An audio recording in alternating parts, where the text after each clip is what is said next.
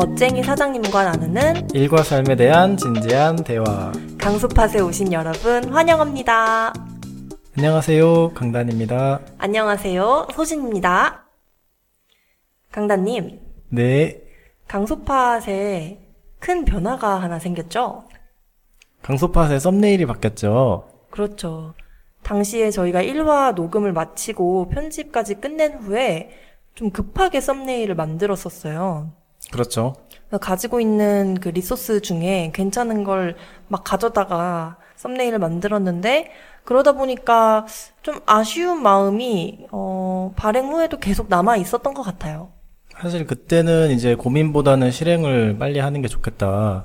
말만 한다고 하지 말고 바로 한번 시작해 보자고 해서 썸네일에 그렇게 큰 고민은 하지 않았고 그리고 그 저희 치즈레이즈의 디자인 팀장이 이제 고소신님이신데 소신님이 그때 또 그 아이패드를 가게에 두고 오셨었나 그랬었죠. 그래가지고 집에서 조금 그 부족한 환경에서 디자인을 하다 보니까 그림판으로 디자인한 듯한 썸네일이 나왔고 그걸 또 그 느낌을 좋아해 주시는 분들도 계시긴 했어요.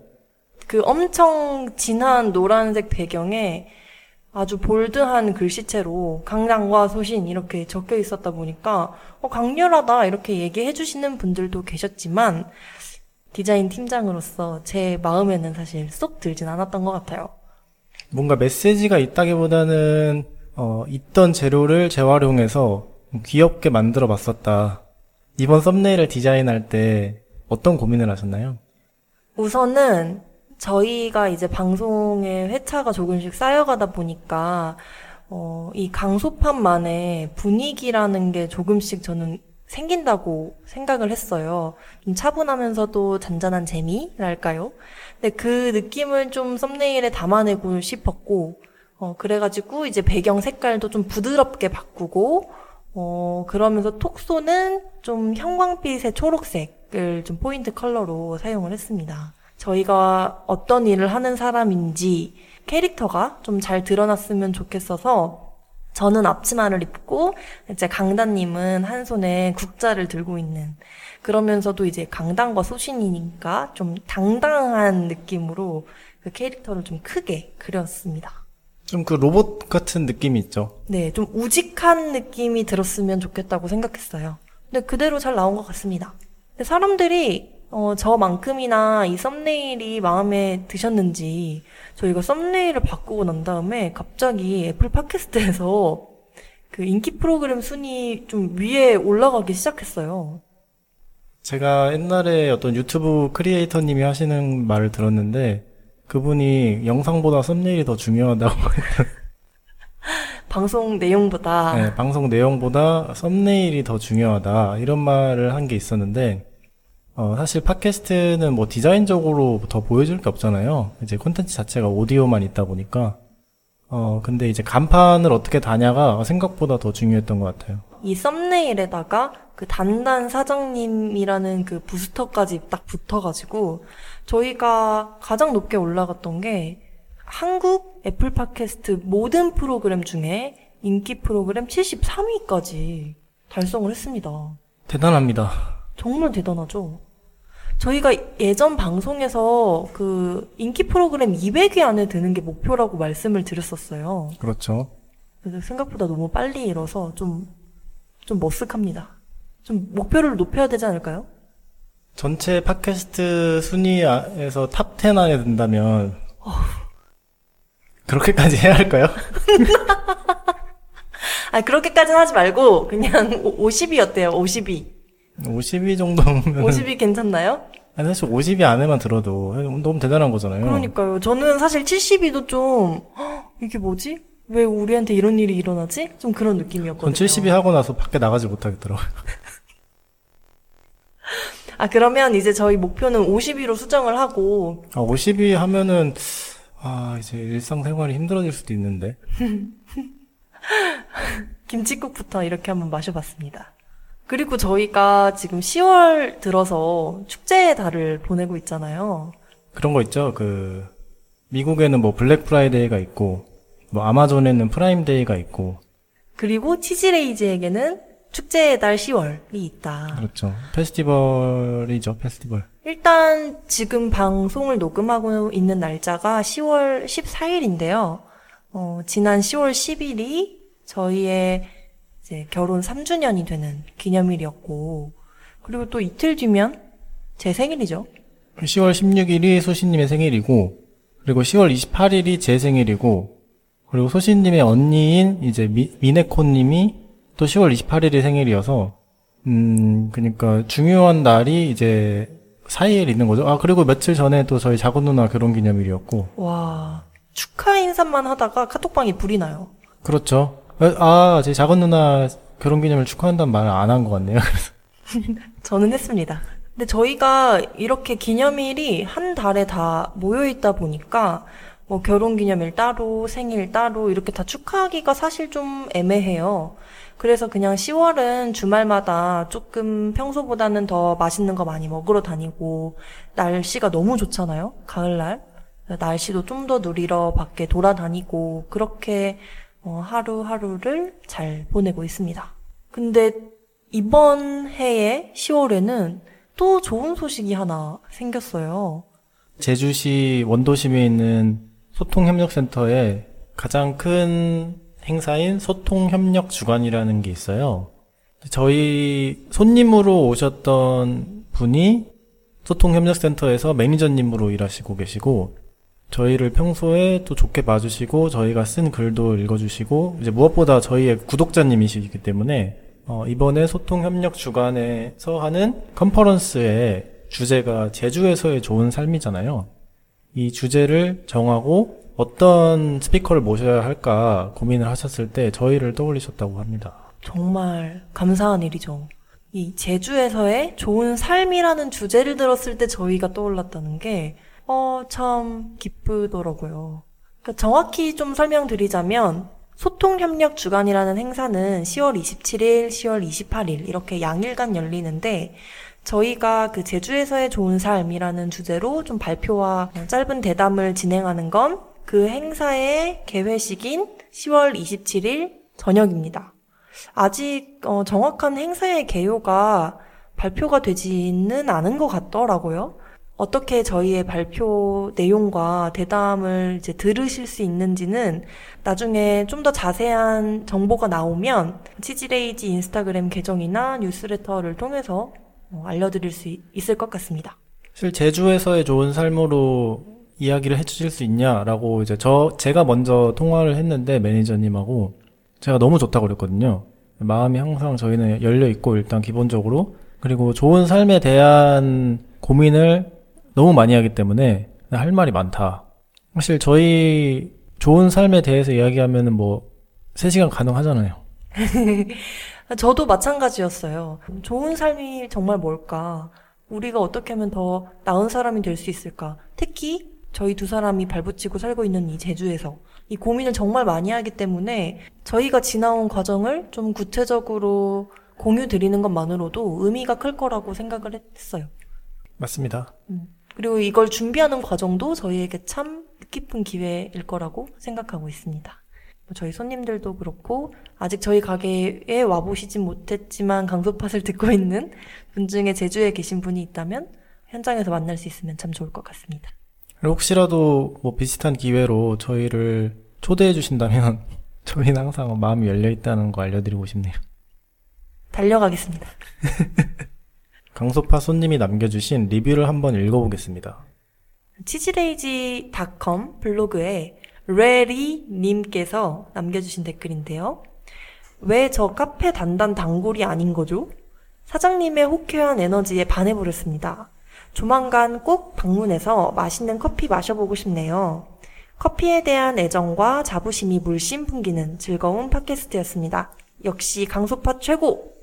솔직히 지난 그 단단 사장님, 방승주 사장님의 인터뷰를 듣고 진짜 저기 꼭 가보고 싶다라고 생각하시는 분들 참 많을 거예요. 카페 단단의 방승주 사장님이 하셨던 말씀 중에 어, 저는 누구에게도 상처 주고 싶지 않고 모두에게 좀 공평하게 서비스를 하고 싶다 이런 말씀을 하셨잖아요. 근데 그게 이제 저희도 알지만 사람이 특히 많이 올 때 10번 넘게 오신 단골이 있고 처음 오신 분도 있고 이런 분들에게 뭔가 다 다르게 응대를 해야 하는데 그걸 어떻게 하면 할 수 있는지 이게 참 어려운 것 같아요. 단단 사장님은 그걸 너무 잘하시는 분이고 제가 갈 때마다 그런 서비스 기술에 굉장히 놀라거든요. 제 정말 절친한 친구, 가족과 같은 친구 둘이 미국에서 지금 제주도를 곧 놀러 오는데 그 친구 둘과 어디를 갈까 하면은 저는 이제 카페 단단 꼭 가보고 싶을 정도로 정말 누구에게나 소중한 사람, 사랑하는 사람, 아끼는 사람 모두를 데리고 가고 싶은 바로 그곳 카페 단단입니다. 다음 리뷰도 한번 읽어주실래요? 애플 팟캐스트의 여유작작님이 남겨주신 리뷰인데요. 제목은 팟캐스트를 찾는 이유. 강소팟. 집 근처 공원을 쳇바퀴처럼 돌다가 10분 만에 지루해져서 집에 가려던 찰나에 강소팟이 스치듯 떠올라서 듣던 노래를 바로 끄고 흘러나오는 음성과 흥미진진한 이야기들에 집중하면서 걸었더니 만보를 채웠어요. 가끔 말동무가 없는 혼자 하는 산책은 내키지 않을 때가 많은데 이제부턴 혼산책 무리 없겠어요.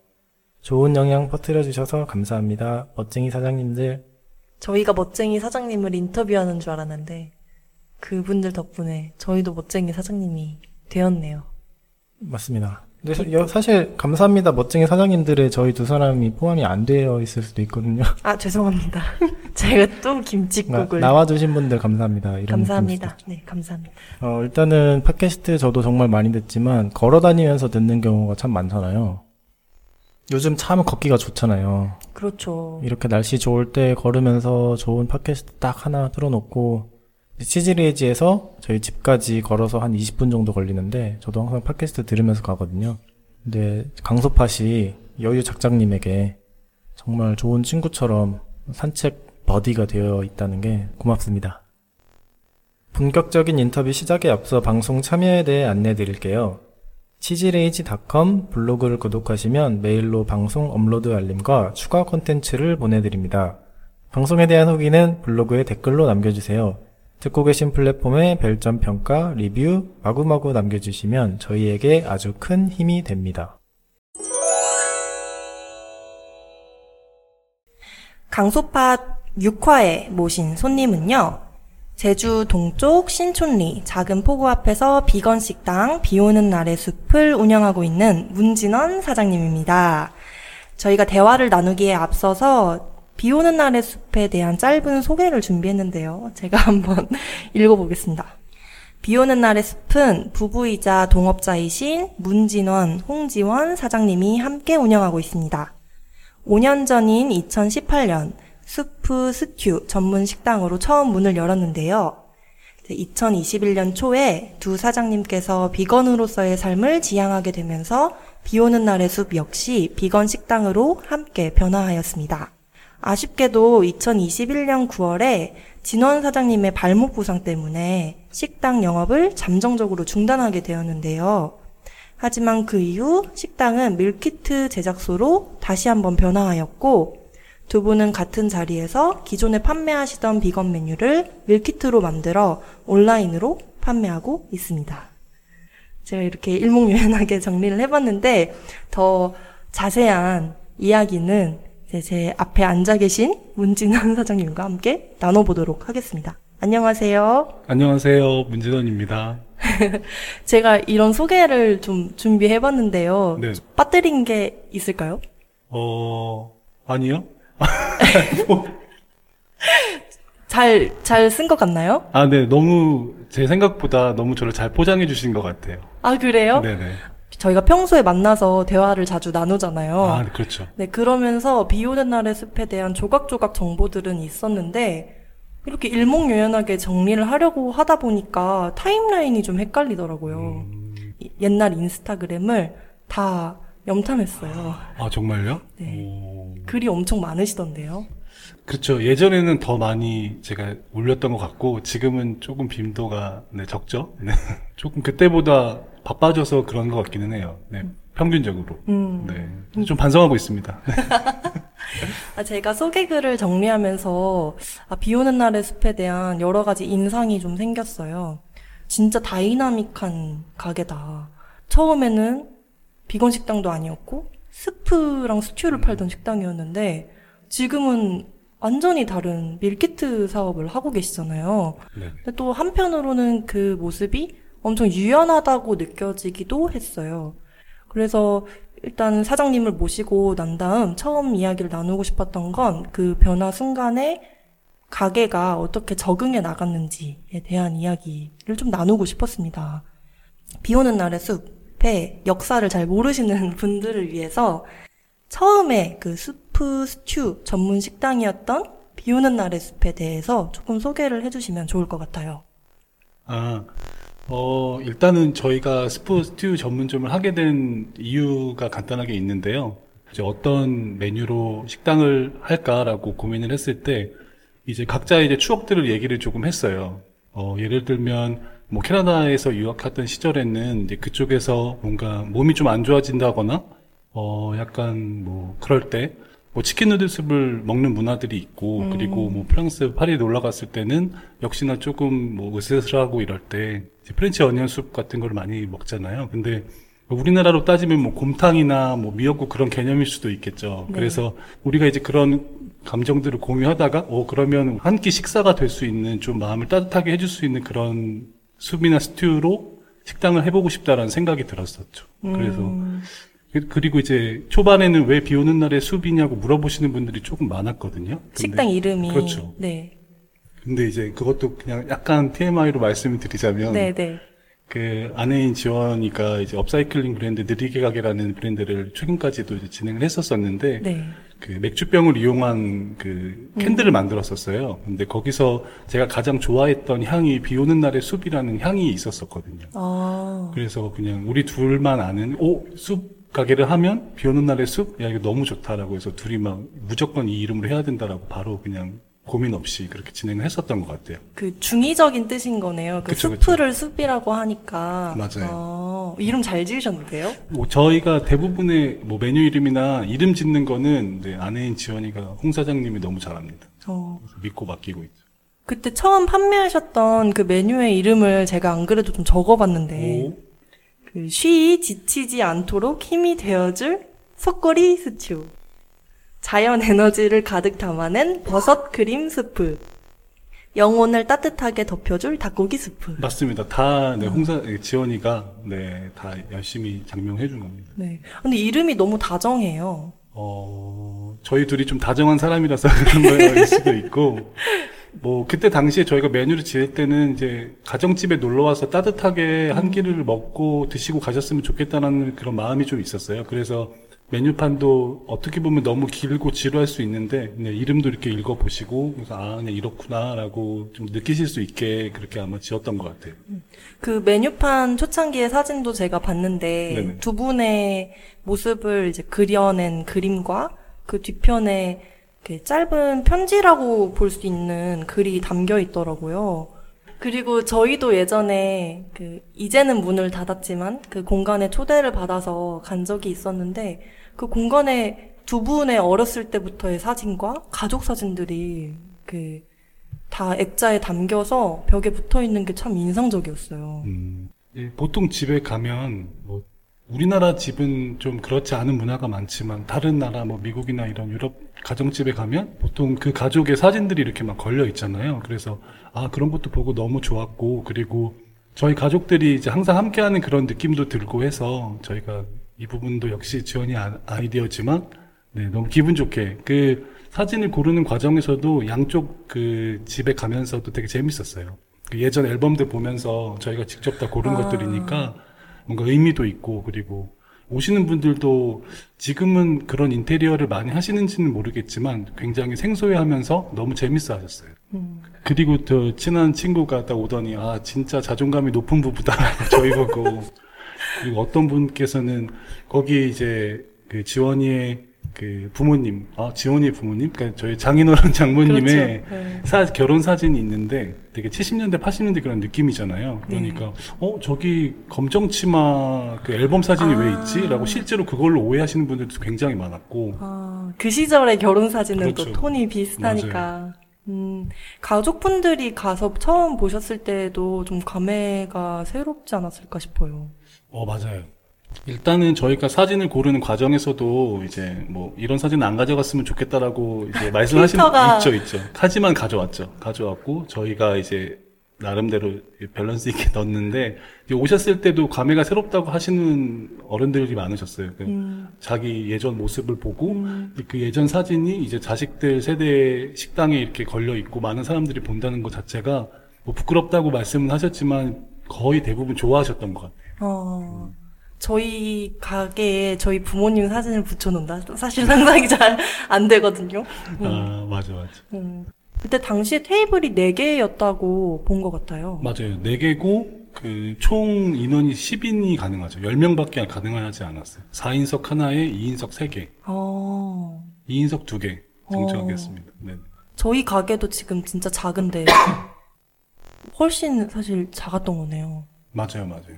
그럼 그때는 손님이 좀 도민분들이 많으셨나요? 아니면 관광 오신 분들이 많으셨나요?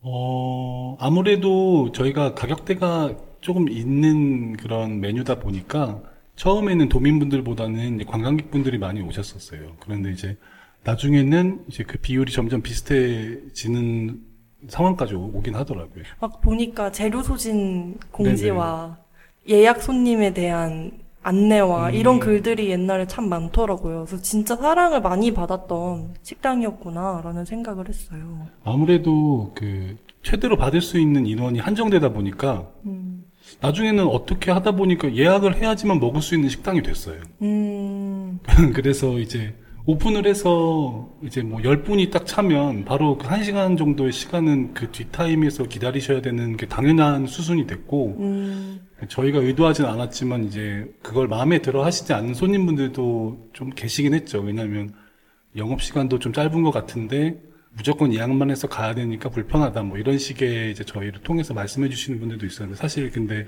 저희가 할 수 있는 그 양이 정해져 있었고 뭐 더 늘리면서까지 저희가 그렇게 하고 싶지는 않았기 때문에 네, 아무튼 사랑을 많이 받았던 건 맞는 것 같습니다. 음. 근데 그 스프나 스튜만 파는 식당이 좀 생소하거든요. 지금의 저도 생소한데, 그래도 당시에 손님들이 그렇게 어색하지 않게 느끼셨나 봐요.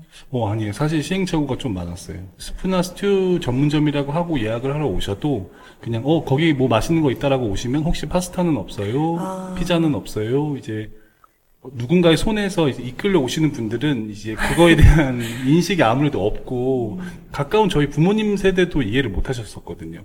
왜 스피나 스튜만 파는, 파는 거야. 뭐 파스타도 하고 뭐 리조또도 하고 이렇게 해야 되지 식사가 되지라고 해서 사실 초반 1년 정도는 알고 오시는 분들한테는 당연히 그렇게 알지만 같이 오시는 분들한테는 저희가 좀 일일이 설명을 해야 되는 그런 순간들이 좀 있었던 것 같아요. 음. 네, 근데 제가 평소에도 굉장히 많이 먹는 편이거든요. 그러니까 일단은 나오는 양을 보면 아 이거는 무조건 식사가 되겠구나라고 배가 부르다. 그렇죠. 나오는 걸 보면 일단은 배가 부를 수밖에 없게 저희가 구성을 해서 드렸었기 때문에 음. 네, 그런 그랬습니다. 점점 어찌 보면 편견을 깨간 거네요.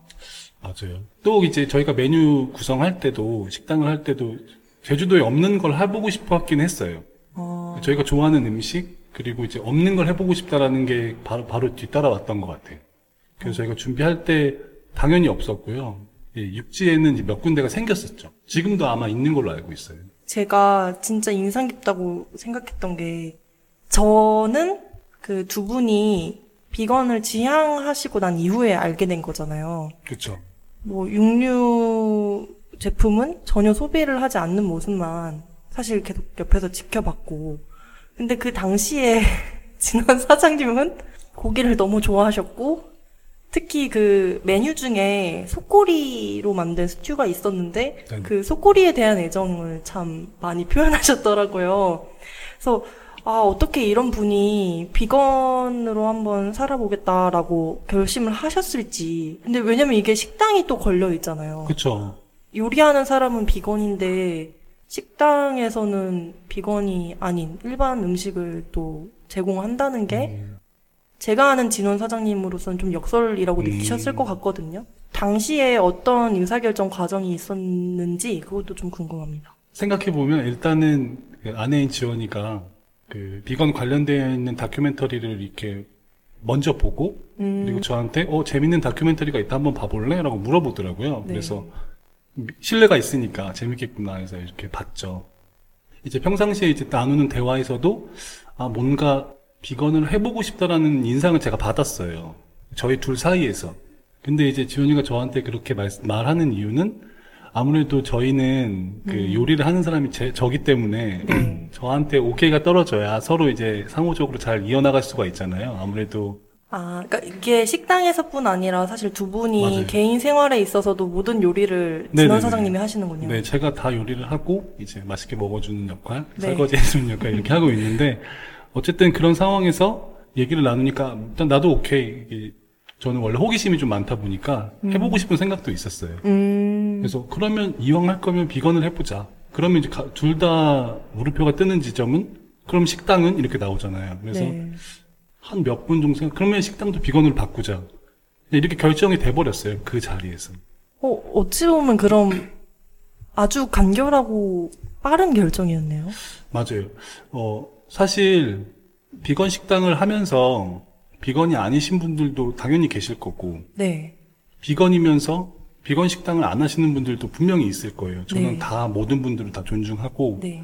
그런데 이제 저희가 생각했을 때, 제가 먹지 못하는 걸 팔 수 있을까라는 고민이 바로 나왔던 것 같아요. 그 짧은 시간에. 음. 어쨌든 저희가 비건을 하면, 음, 기존의 음식들을 먹지 못한 상태에서 그걸 내, 내놨을 때, 그냥 저희 자, 그냥 저 자신에게 좀 떳떳하지 못하다고 그냥 본, 개인적인 생각이었고요. 그래서 그 의사결정을 하는데 거의 음. 큰 고민이 없었던 것 같아요. 어, 어찌 보면은 그 모든 결정의 첫 시발점에는 지원 사장님의 네네.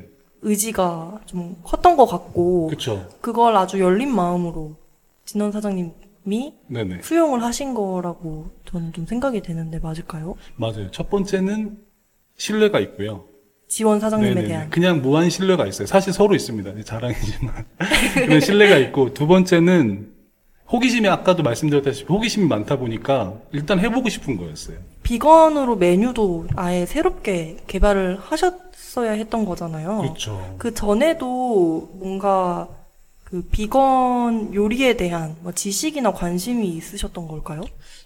사실 요리를 워낙 좋아하다 보니까 그냥 하- 했던 거고 비건으로 우리가 해- 비건 식당을 해야지라고 생각했을 때 의도하진 않았지만 저희가 평상시에 해먹는 음식들 중에 좋아하는 것들 중에서 비건인 것들이 꽤 있더라고요. 음, 뭐 예를 들면 이제 중식 같은 경우도 뭐 대만이나 이런 데서도 어, 쓰지 맞아요. 않고 비건 레스토랑이 너무 잘 돼 있잖아요. 네. 그러니까 저희가 저희도 중식 당연히 좋아하고 그렇다 보니까 그런 경우도 있었고 저희가 파스타 같은 거를 해 먹을 때도 한식 스타일의 파스타를 해 먹었을 때는 실제로 그런 경우들이 많았었어요. 아, 그러니까 그런 것들을 잘 이렇게 해보면 되겠구나라고 머릿속에 떠올렸고 음. 네, 그렇게 크게 사실 어려움은 없었습니다. 오히려 지금 생각했을 때 요즘이 더 힘들 수도 있는 것 같아요. 처음에 시작했을 때는 머릿속에 떠오르는 아이디어들이 굉장히 많았고 네. 근데 이제 좀 더 시간이 지나니까 더 고려를 많이 해보는 것 같아요. 그러니까 알면 알수록 어렵다. 맞아요. 그 처음 개발하셨던 메뉴들을 보다 보면 이렇게 막 비건 미트볼 같은 것도 하시고 이럴 때 대체육도 많이 사용하셨더라고요. 맞아요, 맞아요. 그 초창기다 보니까 그 비건 시장에서 대체육 시장도 지금처럼 활발하지 않았고 선택할 수 있는 폭도 적어서 일단은 대부분 다 사서 테스트를 해볼 수밖에 없었어요. 간혹 이제 대체육을 쓰는 비건을 안 좋게 생각하시는 분들도 있다고 생각이 들고 음, 근데 뭐 그 부분에 대해서 저희는 좀 다 열려 있는 편이라서 일단은 비건 식당이지만 맛있는 음식을 내는 게 저희한테는 가장 큰 목표였거든요. 뭐 건강하고 뭐 그런 비건 음식도 물론 좋지만 어쨌든 비건이든 논비건이든 다 맛있게 즐길 수 있는 맛있는 음식을 했을 때는 그런 어떤 허들 같은 건 없어야 된다라고 그냥 판단을 해서 네. 편견 없이 일단 해봤고 그 중에서 저희 미트볼을 좋아하시는 분들이 꽤 많았어요. 어, 먹어보고 싶어요. 비건이 아니셔도. 어, 물론 이제 대체육 특유의 약간의 향은 날 수 있는데 이제 그 부분이 뭐 그렇게 크게 신경 쓰이지 않을 정도로 열심히 만들었었어. 근데 이제 아무래도 그 이후에 이제 밀키트를 저희가 이제 하게 되는 과정에서 여러 가지 이제 고민들이 있다 보니까 아직까지는 내지 못하고 있는데 좀 아쉬움이 좀 남는 메뉴죠. 음, 음. 처음에 비건 메뉴를 개발할 때 생각보다는 어려움이 없었다라고 하셨지만 그냥 일반적인 요리를 할 때 진짜 자주 사용했는데 비건 요리를 하다 보니까 아, 더 이상 못 써서 이건 진짜 아쉽다. 이런 식재료도 전 있을 것 같거든요. 아직도 있죠. 지금은 많이 개선되긴 했는데요. 일단은 치즈죠. 아, 네. 네. 저는 개인적으로 이제 육, 고기나 이런 것들은 대체가 조금 될 수 있다고 생각해요. 뭐 어떻게 뭐 조미료가 있을 수도 있고요. 네. 여러 다양한 것들이 있는데 아, 아직 치즈의 그 뭔가 풍미나 그 나중에 나중에 오는 맛이라든지 그 처음에 임팩트라든지 이런 것들은 아직은 좀 힘든 것 같아서 뭐 저 같은 경우는 고기도 굉장히 좋아하고 뭐 치즈 굉장히 사랑하고 했었는데 그 부분에 대한 아쉬움은 사실 아직도 좀 있는 편이긴 합니다. 음, 저희도 농담처럼 아, 치즈가 비건이면 얼마나 좋을까. 맞아요. 정말 많이 얘기해요. 또 샌드위치를 만들다 보니까 샌드위치의 진짜 핵심적인 게 원래는 맞아, 맞아. 치즈잖아요. 근데 그걸 아예 사용을 못 하다 보니까 그 가끔 저희가 비건 식당인 걸 모르고 오시는 손님들이 기대하는 걸 만족을 못 시켜준다 이런 느낌이 가끔 들 때가 있거든요. 그래서 어? 아닌데 치즈레이즈 되게 맛있는 치즈가 있던데 저희가 직접 만드는 비건 치즈를 사용하고 있기 때문에. 너무 맛있던데 아, 근데 원래는 더 치즈를 많이 개발해서 쓰고 싶어서 또 식당 이름에 치즈라는 음. 단어를 넣은 것도 있거든요. 근데 정말 어려운 일이더라고요. 그렇죠. 음. 맞아, 맞아. 그래서 너무 공감이 돼요. 그리고 아, 크림 같은 경우는 생크림은 뭐 100%는 아니지만 저는 그래도 그런 비건 관련돼서 크림 하는 것 중에서 캐슈 크림을 가장 좋아하는데요. 그게 굉장히 활용도가 높고 다양하게 쓸 수 있을 거라고 생각이 좀 들어요. 그거는 소- 솔직히 말해서 저희가 일반 크림이랑 테스트도 해본 적은 있거든요. 비교하는요. 네, 지인분들 대상으로. 그런데도 좀 우위가 있는 경우들이 많았어요. 어, 그래서 사실 그거는 굉장히 네, 만족하고 있는 나름의 소스인데 나중에 선보이겠습니다. 꼭. 아, 먹어보고 싶어요. 그러면 그런 고민은 없으셨어요? 아, 원래는 좀 육류 중심의 식당이었고, 그걸 좋아해서 손님들이 많이 오셨을 텐데, 어, 비건 식당, 그 옵션이 있는 것도 아니고, 완전한 비건 식당으로 바뀌었을 때 손님들이 어떻게 반응할까? 그런 두려움이나 이런 건 없으셨을까요? 일단은 되게 감사하게도 그 메뉴 가격이 좀 높은 편이었어요. 솔직하게. 그런데 이제 기존에 찾아오셨던 분들이 계속 재방문을 해주셨던 이유는 사실 맛이었던 것 같거든요. 그러니까 저희가 이제 비건을 한다고 비건 식당으로 전환됩니다라고 했을 때도 어쨌든 그 맛에 대한 믿음이 있으셨던 것 같아요. 그래서 기존의 단골 분들이 많이 이탈되지는 않았어요. 되게 감사하게도. 어, 그래서 맛있게 드셔주셨고 그리고 덧붙여서 말하면 이제 비건 열풍이 열풍이 불기 전이기 때문에 이제 제주도에서도 분명히 비건을 하시는 분들도 있을 거고 그리고 여행을 오시는 분들도 지금보다 현저하게 적었거든요. 비건 식당 검색하면 나올 수밖에 없어요. 워낙 음. 개수가 손가락으로 셀 수 있을 정도로 적었으니까 그러다 보니까 또 그분들이 방문을 해주셔서 되게 공교롭게도 매출적인 공백도 없었고요. 어, 아예 부침도 없었나요? 거의 없었어요. 거의 없었다고 하는 게 맞는 것 같아요. 그리고 오히려 더 빨리 올라갔어요. 그렇구나. 네. 그리고 저희가 그걸 하면서 밀키트는 아니지만 이제 포장에 대한 문의가 그 기존부터 계속 있었어서 그거를 좀 같이 겸비를 했었던 시기가 있을 때는 오히려 매출이 그 이전보다 훨씬 올라갔었던, 올라갔었고 그게 좀 유지가 계속 됐었던 것 같아요. 어, 부침조차 없었다는 건 너무 인상적인 것 같아요. 그 타이밍이 좀 잘 맞았었던 것 같기도 하고 그 고객분들한테 감사하죠 기존에 어쨌든 자리 잡기 전까지는 기존의 단골 손님께서 계속 채워주셔야 되는 부분이 맞는데 네. 네. 지금 생각해 보면 재밌는 분들이 되게 굉장히 많아요. 그러니까 좀 이해가 안 되는 분들이 좀 있어요. 감사한데 아, 어떤 분들인가요? 계속 오시는 분이 계신데 남자분 한 분이 계신데 이 방송을 들을지 모르겠지만 굉장히 이제 여행 온 것 같이 되게 말끔하게 꾸미고 오셨어요. 근데 여행 나중에 알고 보니 여행 오신 분은 아니고 이 근처에 사시는데 항상 꼭 혼자 오셔서 네. 혼자 맛있게 드시고 가시는데 뭔가 저도 너무 감사하니까 말을 덧붙여도 큰 그게 호응이 없으시지만 아, 그런 손님이 있죠. 근데 거의 저희가 1년 내내 거의 거의 2, 3일에 한 번씩 계속 오셨어요. 그리고 아, 나이대도 저보다 비슷하거나 조금 어린. 근데 이제 밀키트 한 이후로는 만나뵐 수는 없었지만, 네, 굉장히 독특한 재밌는 분이셨는데. 어, 그분은 그 비건 식당이기 전부터 그렇게 오셨던 거예요? 네, 맞아요. 아, 근데 그런 손님이 한 분, 두 분만 있어도 사실 식당을 또 특히 작은 식당이라면 운영하는 데 있어서 너무 큰 힘이 됐을 것 같아요. 맞아요. 너무 감사하죠. 그때 그 비건 식당인 비숲에서 판매했던 메뉴 중에 제일 손님들이 좋아하셨던 메뉴는 어떤 게 있었나요? 아, 비건 식당이요? 네, 비건 식당 비숲일 때. 음, 지금 밀키트에도 있는 메뉴긴 한데요. 그 저희가 삼채 cold 파스타라는 메뉴가 있어요. 음, 사실 요리를 제가 하기 때문에 대부분의 메뉴 맨 처음에 스타트를 제가 할 거라고 생각하시는 분들이 많은데 의외로 거의 대부분의 아이디어는 네, 지원이에게서부터 나옵니다. 오, 그러니까 이것도 왜 그럴까라고 생각을 했는데 네. 저도 요리를 하는데 편견을 굉장히 안 두려고 하는 편이거든요. 근데 요리를 전혀 하지 않는 지원이가 어 근데 우리 그때 먹었던 그거랑 이거랑 해보면 좋겠다. 맛있겠다. 그냥 그렇게 음. 필터링 자체가 아예 없는 거예요. 가능하냐, 뭐 이런 걸 그런 다. 거, 그쵸. 일단은 그런 거 생각하지 않고 던지는 거죠. 그래서. 근데 저는 생각했을 때 제가 미처 생각하지 못한 것들이 좀 있어요. 그 삼채 콜드 파스타가 그런 예인데요. 삼채라는 식재료를 모르는 분들도 굉장히 많거든요. 네. 그리고 그거를 어떻게 먹는지도 모르고.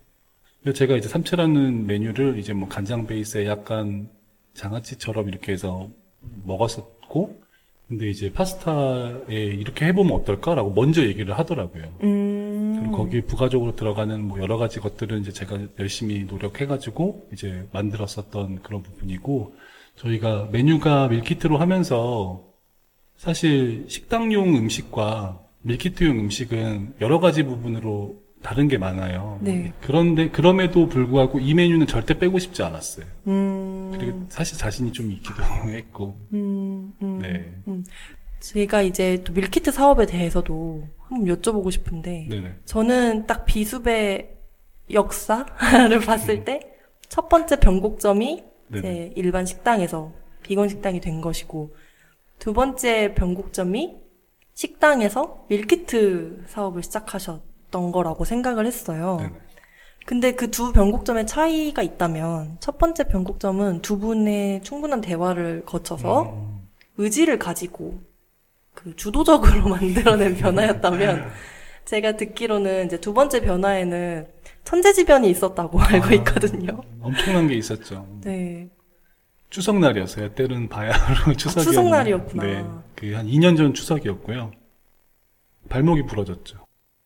비가 엄청나게 오는 날, 어, 그냥 되게 낮은 곳에서 살짝 미끄러졌는데, 제가 좀 체중이 좀 있다 보니까, 제 체중을 그대로 저의 소중한 발목이 이렇게 딱, 어, 아, 하는 바람에 바로 네. 뽀각 이렇게 됐고, 그 발목 나갈 때는 소리 나잖아요. 비가 엄청나게 오는 날이라서 사실 소리보다는 제가 이제 음 린넨 수트를 입고 있었는데 네. 밤 여름이다 보니까 반바지에 이제 위엔 자켓을 입고 있었어요. 린넨은 물에 금방 젖잖아요. 네. 그러니까 그냥 넘어지자마자 아 일단 팬티까지 바로 다 젖어버리니까 네. 아, 좀 창피해서 빨리 일어나야지 이렇게 손을 집었는데 이게 안 일어나지더라고요. 그래서 아, 꼈나 보다라고 했는데 이제 부어오르 순간적으로 부어오르는 걸 보니까 아 이거는 음. 삔게 아니구나. 제가 사실 한 번도 뭐 어디 부러져 본 적이 없어서 그 경험을 잘 몰라요. 그 그래서 이거구나 생각을 해서 진짜 막 힘들게 응급실까지 어떻게 막 저보다 훨씬 작은 지원이가 저를 막 안고 뭐 이게 하필 또 비 오는 날. 그때 당시에 부상을 입- 입으시고 회복하는데 그럼 얼마나 걸리신 거죠? 당시에는? 어, 엄청 오래 걸렸죠. 일단 기본적으로 걷기까지는 3개월은 그냥 넘었던 것 같고요. 어, 근데 이제 그걸 하면서 저희가 이 기존에 예정되어 있었던 그런 것들이 있었어요. 이제 뭐 보성이라는 그런 그런 스토리가 있는데 그거를 이제 휠체어를 타고 다니면서 비행기를 타고 다니고 하는 그런 과정이 있어서 조금 신체적으로 힘들었죠. 가만히 앉아 있기만 해도 힘든 상황에서 비행기를 거의 일주일에 한 두세 번씩 타고 왔다 갔다 했으니까 물론 저보다 훨씬 힘들었죠, 지연이가. 왜냐면 음. 저를 휠체어를 끌고 다니고 뭐, 뭐 소변통 막, 네. 그게 진짜 저희 둘한테 뭔가 정신력, 정신적으로 거의 바닥을 보는 순간이 몇 번 있었거든요. 네. 그걸 하면 단, 단순히 다친 게 아니고 이제 그거를 계속 해야 되니까. 그래서 지금 와 보면 와, 그때 진짜 그거 버틴 거 우리 대단하다. 우리 거의 뭐 인생 그래프에서 바닥 찍고 올라온 것 같다. 음. 이렇게 우스갯소리로 네, 저, 저점 찍었다. 소위 말해서. 그렇게 얘기하고 그런 순간들이 많죠. 음, 근데 그때 당시에는 잠정적인 휴무라고 되어 있었어요. 그걸 보고 제가 상상한 거는 그 이후에 회복이 또 마음처럼 빠르지 않고 그런 어떤 고민의 과정이 있어서도 다양한 아이디어를 떠올리시다가 밀키트 사업을 하게 된 게 아닐까라고 음. 상상을 했거든요. 네네. 어, 그때는 어떤 상황이었는지. 뭐, 저희가 이제 아무래도 식당을 운영하면서 손님분들이 그냥 돌아가시는 분들이 좀 많잖아요. 그러니까 밀키트에 대해서 언젠가는 한번 이쪽을 해봐야 되겠지 막연한 생각만 했어요. 근데 이제 아, 원래도. 근데 정말 막연합니다. 그냥 나중에 뭐 부자 될 거야 약간 뭐 이- 이런 식으로 막연한 생각을 했는데 아무래도 두 분도 당연히 아시겠지만 육체적으로 시간이 없잖아요. 이제 하다 식당 보면 운영에도 너무 바쁜데. 그렇다 보니까 그냥 아, 언젠간 하겠지 이런 식으로 됐는데 부러졌으니까 식당 나갈 수가 없고 그렇죠 그렇잖아요. 그쵸. 오래 앉아 있을 수도 없는 상황이었으니까 그 기간 동안 그러면 우리가 이 기회에 좀 너무 힘들고 힘든 상황이지만 시간적 여유가 있으니 해보자라고 해서 네 그렇게 시작했었던 것 같아요. 뭔가 위기를 기회로. 맞아요, 맞아요. 사실 지금 생각해 보면 현실적으로나 뭐 비즈니스적으로나 어떻게 보면 다친 게 잘 된 건가라고 생각이 들 수도 있어요. 결과적으로. 그만큼 진짜 전화위복을 잘하신 거죠. 그 아까 제일 저점을 찍으셨던 것 같다. 막 네네. 이런 얘기를 했는데, 아, 내가 지금 저점인 것 같아. 이러고 가만히 있었으면 아무 일도 벌어지지 않았겠지만 두 분이 어찌 보면 진짜 그걸 잘 극복하신 거잖아요. 네. 지원의 영향이 크죠. 어, 사랑꾼. 음, 진짜 그때도 제가 아마 아시겠지만, 네. 고시님도 아시겠지만 되게 긍정적인 사람이잖아요. 네. 근데 그때는 이제 그런 기운이 싹 없어지는 순간도 있었거든요. 그래서 그때 옆에서 만약에 이제 지연이가 이렇게 안 해줬으면 정말 힘들었을 거예요. 근데 이제 그걸 잘 이렇게 정말 힘들게 해줬고 그렇기 때문에 저희가 전화해보 계기로 이제 잘 스타트를 할 수 있지 않았나 싶어요. 음, 그러면 다친 게 제가 9월로 봤는데, 그럼 밀키트 사업은 얼마 만에 시작을 하신 건가요? 거의 그 다음에 여름 직전이었던 걸로 기억해요. 아, 그럼 그러니- 어느 정도 회복을 하고 아까 말씀하셨던 그 보성에 네. 왔다 갔다 했던 기간이 좀 지나고 그럼 거의 1년 가까이 뭔가 정기적인 소득 생활은 없으셨던 거네요. 없었죠. 근데 뭐 다행, 다행히 이제 앉아 있을 수, 누워 있을 수 있으면 이 주식이라는 걸 우리가 할 수 있잖아요. 네, 정말 다행히 네, 잘 이겨낼 수 있게 네, 뭐 잠깐 그 오- 그분이 오셨다 가셨나 봐요. 그래서 그것도 전화위복의 계기가 돼서 그 전부터 하고 있었는데 네. 어떻게 보면 전업을 할 수밖에 없는 상황이 됐었어요. 한동안은 계속 컴퓨터에 아, 앉아서 네. 9 to 3를 했었죠. 계속 어, 어, 진짜 아주 많은 면에서 전화위복이네요. 맞아요, 맞아요. 어, 그 부분도 굉장히 커요. 밀키트로 전환된 것만큼 그때 시간이 꽤 괜찮은 시간이었다라고 네. 조심스럽게 얘기하고 있습니다. 돌려서 네네네. 이야기하고 있는데, 근데 그 주식을 조금 본격적으로 했던 그 경험이 네네. 이것도 경험치니까. 아, 그럼요. 그러니까 그러니까 진짜 큰 자산이 되는 게 아닌가. 맞아요. 어떻게 보면 오히려 식당보다 더 오래 할 수도 있을 수도 있죠. 왜냐면 어. 나중에 뭐 70살, 뭐 80살 됐을 때 그때 식당 하는 건 사실 쉽지 않으니까요. 음. 그래서 어떻게 보면 좋은 친구를 진짜 제대로 만났죠. 아, 왜냐면 예전에 그게 기억이 나거든요. 그 사장님께서 저희한테 지나가듯이 했던 이야기가 자영업자는 진짜 그 소득의 경로가 막 대단한 게 아니어도 자잘자잘하게 많아야 하는 것 같다고 막 그런 맞아요. 얘기를 하셨었는데 사실 뭐 주식 같은 어떤 투자의 네네. 수단만큼이나 그 역할을 잘해주는 게 또 없잖아요. 그렇죠. 음, 산 증인이시네요. 그 기간을 보냈으니까. 맞아요. 좀 치열하게 보냈으니 왜냐면 그, 그렇게 할 수밖에 없는 상황이다 보니까 네. 음, 그러면 그 주식을 하실 때 뭔가 투자 철학 같은 게 있을까요? 갑자기요? 아니, 보통 그런 게 있으시더라고요. 있죠. 왜냐면 그 주변에서 많이 여쭤보니까 저도 항상 머릿속에 있는 걸 정리해서 말할 수는 없어서 몇 가지, 네다섯 가지 정도는 그냥 이렇게 이렇게 하면 된다라고 말씀드리는 것들이 좀 있어요. 근데 사실 말씀드리기도 약간 그 부끄러운 게 사실 누구나 다 아는 건데 사실 음. 못하기 때문이라고 저는 항상 얘기하거든요. 근데 결국 그걸 하면 읽기는 어렵다라고 단호하게 말할 수 있습니다. 혹시 들어볼 수 있을까요? 어, 일단, 일단 첫 번째는, 뭐 일단, 뭐 엄청 어려운 용어 아니니까요. 그러니까 분할 매수하고 분할 매도한다가 첫 번째. 음, 그러니까 예를 들면 내가 갖고 있는, 예, 융통할 수 있는 시대가 천만 원이다. 라고 하면 처음에 백만 원, 혹은 오십만 원, 이렇게 들어가는 거예요. 음. 매수를 하는 거죠. 네. 그러면 사실 천재도 주식에서 물린다고 막 그런 얘기 하잖아요. 아이슈타인인가? 누가 뭐 아무튼 엄청 잃었다고 뭐 그런 얘기가 있더라고요. 썰이. 어, 네.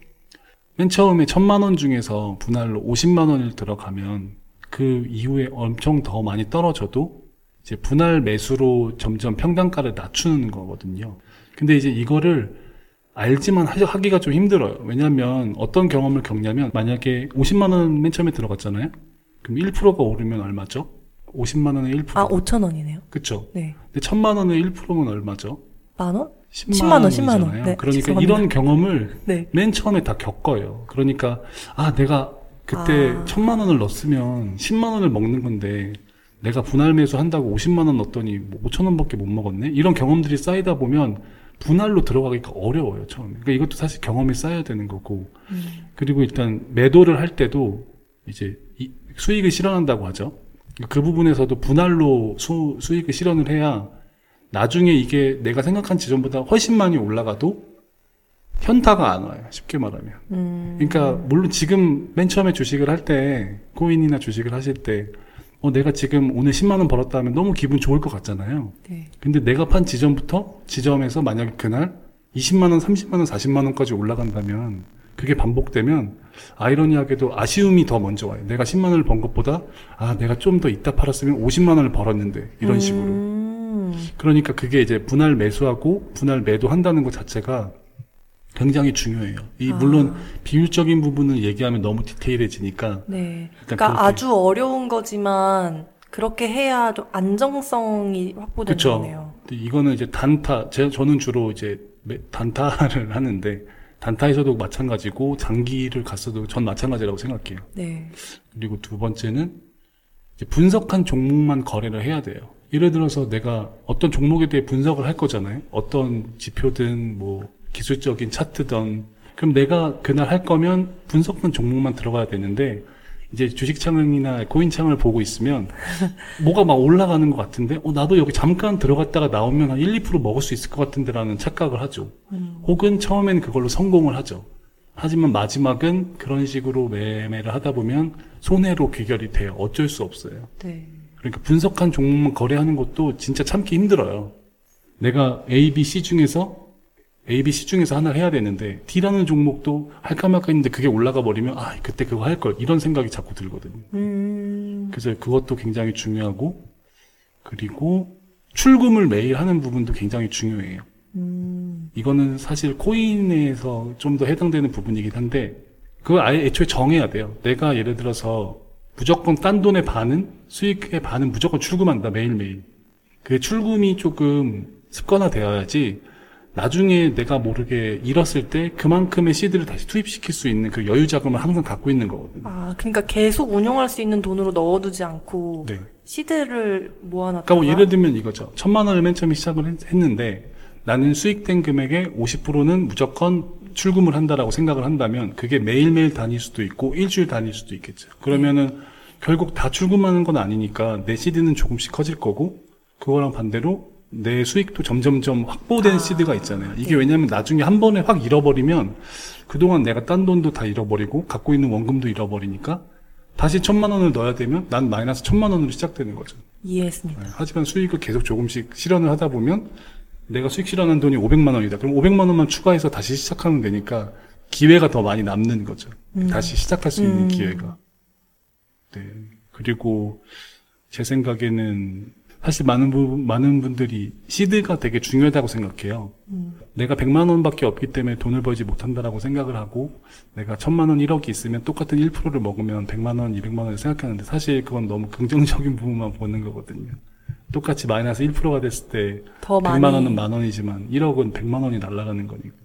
사실 100만 원으로 충분히 연습을 해서 일정 수준의 승률이 된다면 점차적으로 오르면 그거 따라와요. 음, 근데 이제 처음부터 이제 높은 시드로 했을 때 힘든 부분들이 아무래도 많죠. 음.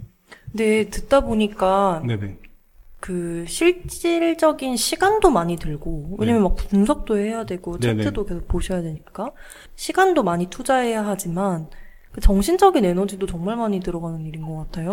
맞아요. 아, 그리고 이 모든 것의 전제는 이게 체질에 맞아야 돼요. 음, 이게 체질에 맞지 않는데 계속하면 안 되는 게, 뭐, 저희 예를 들면 제가, 뭐, 뭐, 덩치가 크고, 뭐, 힘이 세니까, 제가 뭐, 제가 잘 하지도 못하는, 뭐, 집안일 같은 것들 있잖아요. 뭐, 못을 받고, 뭐, 뭘 고치고 이런 손재주가 없는 사람임에도 불구하고, 자꾸 제가 그걸 하려고 하면 저는 안 된다고 생각하거든요. 전 요리를 잘하는 사람이니까 요리를 하면 되고, 음, 사실 이런 주식도 주식이 맞는 사람이 분명히 있어요. 근데 주변에서 주식 다 하니까 나도 해봐야지라고 하는 해서 덤벼들면 크게 힘들 수 있죠. 내가 아닌 것 같으면 사실 안 해야 돼요. 음, 이게 돈이라는 게 걸려 있고 그렇다 보니까 네 그런 부분들. 진짜 여러모로 여러모로 잘 맞았던. 그렇죠. 이걸 저는 이제 정말 잘 맞는 것 같아요. 사실 중요한 부분이 본인뿐만 아니라 주변에서 오 너는 자제력이 진짜 많다라는 얘기를 꾸준히 들어온 사람이라면 사실 어떤 방식으로 주식이나 투자를 해도 저는 성공할 거라고 생각해요. 그러니까 자제력이 일반 사람들보다 좀 압도적으로 높은 사람이어야 해요. 수익을 실현할 때도 칼같이 내가 정한 그런 위치에서 수익을 실현해야 되고 혹여나 내가 들어간 타이밍이 좋지 않거나 어떤 경제 상황이 발달해서 손 어, 손절을 해야 될 때가 있는데 그때도 정말 칼같이 로봇처럼 해야 되거든요. 그러니까 어떻게 보면 로봇 같은 사람 절제가 너무 잘 되는 사람이 무조건 해야 되고요. 그리고 아까 또 말씀드린 거 말씀드리지 않은 것 중에서 그 어쨌든 이게 굉장한 멘탈 싸움인데 사람이 멘탈이 안 좋을 때가 있잖아요. 예를 들어서 뭐 부모님이 뭐 돌아가셨다든지 아니면 뭐 누가 아프다든지 뭐 내 가까운 사람이 그러면 하면 안 돼요.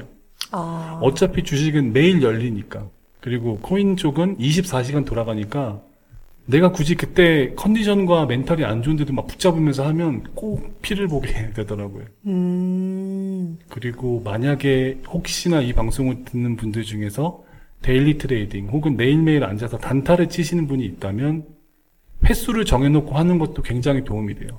그러니까 내가 오늘 나는 세 번만 매수할 거야. 매도할 거야. 이 횟수를 정하는 거야. 오락실에 있는 코인처럼 네. 내가 300원 들고 오락실 게임 가면 내가 100원으로 한 게임하고 200원으로 한 게임하고 300원으로 한 게임하면 난 돈이 없잖아요. 그러면 집에 가야 되는 게 맞잖아요. 내일 또 용돈을 벌어서 한다든지. 음, 근데 seed가 계속 있다는 이유만으로 100만 원 해서 뭐 한 번 들어갔다 나왔는데 뭐 5만 원 잃고 뭐 20만 원 잃고 그래도 계속 한- 한단 말이죠. 그거를 정해 놓는 것도 중요해요. 음, 그러니까 규칙을 정해서 그 규칙을 내가 스스로 잘 절제하면서 지킬 수 있는 게 가장 중요해요. 아까 말한 것들도 다 어떻게 보면 규칙이잖아요. 네. 근데 그 규칙을 뭐 100개, 200개를 정해도 음, 내가 결국 그거를 실행하지 못하면 하나도 의미가 없어요. 뭐 누가 물어봤을 때 저는 얘기하는 게 뭐 뭐가 없, 뭐 거창한 건 없다.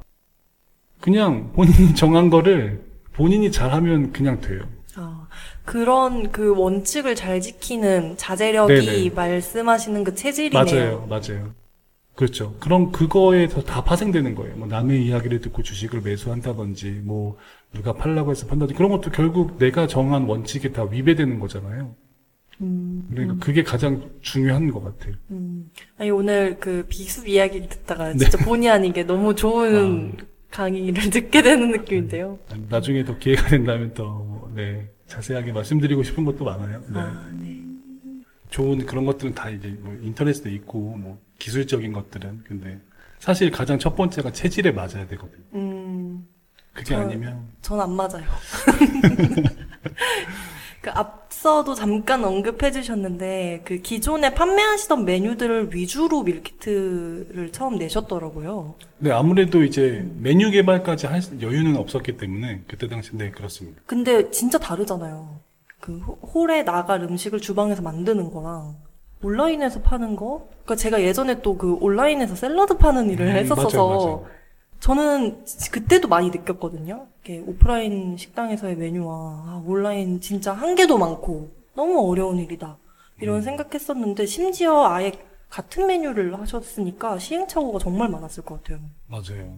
일단은 뭐 크게 세 가지 정도인 것 같은데 일단은 맛이 좀 평균적이어야 된다고 생각을 했어요. 어떤 분이 요리를 해도 제가 생각하고 있는 그 평균치에는 그 음식이 돼야 된다고 생각을 했어요. 근데 이 부분에는 어떤 게 힘들었냐면 저는 포기하는 게 좀 힘들었고요. 저희가 아까 말씀드린 뭐 삼색 콜드 파스타 예를 들면 그 버섯이 이렇게 볶아져서 원래는 바로 나가기 전에 이렇게 올- 올라가는데 저는 그걸 당연히 그 버섯을 슬라이스 하거나 아니면 그 버섯 통째로 줘서 거기다가 적을 생각이었어요. 이렇게 이렇게 잘라서 볶아서 하세요. 음. 근데 이제 그걸 옆에서 본 지원이는 이러면 누가 밀키트를 사 먹어 이러는 거예요. 아 그냥 요리해 먹지. 이렇게. 예를 들어서 버- 최소한 버섯을 볶아져서 와야 그걸 먹지라고 해서 저는 아예 그 생각을 못 했거든요. 아, 그러니까 이런 부분들이 사소하게 좀 있었어요. 내려놓지 못한 부분은 아 그러면 좀 덜 맛있을 텐데 먹기 전에 볶아 먹어야 될 텐데 뭐 먹기 전에 들기름을 뿌려야 될 텐데 이런 것들이 일단 있었고 근데 그 과정에서 역시 많은 도움이 돼서 그렇게 잘 균형을 맞출 수 있었고요. 두 번째는 이제 패키징의 문제죠. 음, 이제 저희가 비건 식당도 하고 그리고 아내가 환경 관련된 관심도 굉장히 많았기 때문에 패키징에 있어서 이제 생분해 관련되어 있는 것들로만 패키징을 해야 되는 상황이었어요. 저희가 둘 다 그렇게 하고 싶었고 네. 근데 대중적이지 않기 때문에 저희가 원하는 사이즈의 그런 것들이 다 없다 보니까 음, 일일이 사면을 다 잘라서 실링을 해야 되는 상황이죠. 근데 밀키트에 재료가 네네. 많이 들어가면 그 네네. 봉투가 진짜 많이 맞아요. 필요하시잖아요. 그거를 다 그걸- 작업을. 네, 지원이가 직접 다 합니다. 그래서 사실 기계의 변화는 있어요. 점점 좋은 기기를 쓰고 있기는 한데 그래도 무리가 많이 가서 네, 뭐 며칠 전에도 아시겠지만 마취 통증을 가서 주사 센 거 맞고 그렇게 왔어요. 그래서 패키징 부분도 그렇고 세 번째는 배송이죠 아무래도. 음, 지금 네, 배송적인 부분이 아무래도 제주도다 보니까 네. 제주도에서 보내는 밀키트다 보니까 예를 들어서 어떤 문제가 생겼을 때 육지에서 육지로 가는 것보다 하루 정도 더 이- 있다 가면 아무래도 여름 같은 경우는 그래도 저희도 문제가 많았어요. 뭐 태풍 같은 거 이럴 때 네. 물류창고에서 가지 않아서 뭐 100인분 넘는 거를 바로 이제 폐기해야 됐고 손님들에게 일일이 전화를 해야 됐고 그런 부분들이 있- 있어서 지금은 그래도 잘 이렇게 잘 피해가는 편이에요. 이럴 것 같으면 차라리 주문을 빨리 끝내버린다든지 이게 경험치가 네, 쌓이니까. 맞아요. 그리고 메뉴 구성도 기존 같은 경우는 재료가 10개지가, 10가지가 넘어요. 밀키트를 열었을 때 10가지가 넘는 재료로 저희가 준 설명서로 설명대로 조리를 하셔야 되는데 그 이후에 저희가 메뉴를 새로 개발할 때는 뭐 5개, 6개 아, 이렇게 거의 반으로 단계가 주네요. 맞아요. 맛은 줄지 않지만 아, 그죠. 네, 저희가 포장하는 입장에서도 좀 편하게 할 수 있는 걸 고민하게 되고 손님 입장에서도 최대한 간편하게 할 수 있게 맛있게 드실 수 있게 그렇게 네, 하고 있어요. 음. 그 실링을 직접 하시는 건 지금도 그렇고 지금도 해요.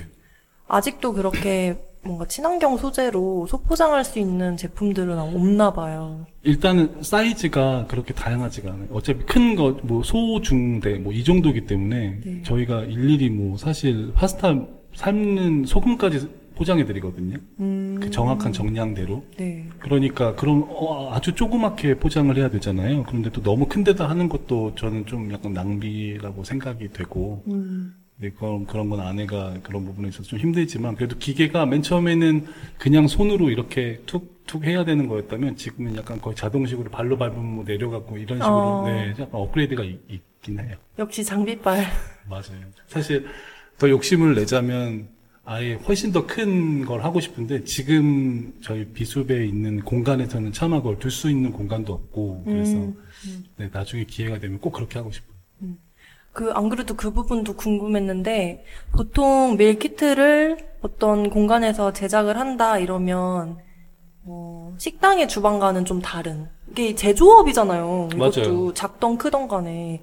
그러니까 그런 어떤 설비와 충분한 공간을 갖추고 그 일을 해야 할 것 같은데, 음, 사실 지금 그 비건 식당이기도 전이었던 그 5년 전에 비 오는 날의 숲과 아주 똑같은 장소에서 이 아예 다른 일을 맞아요. 하고 계신 거잖아요.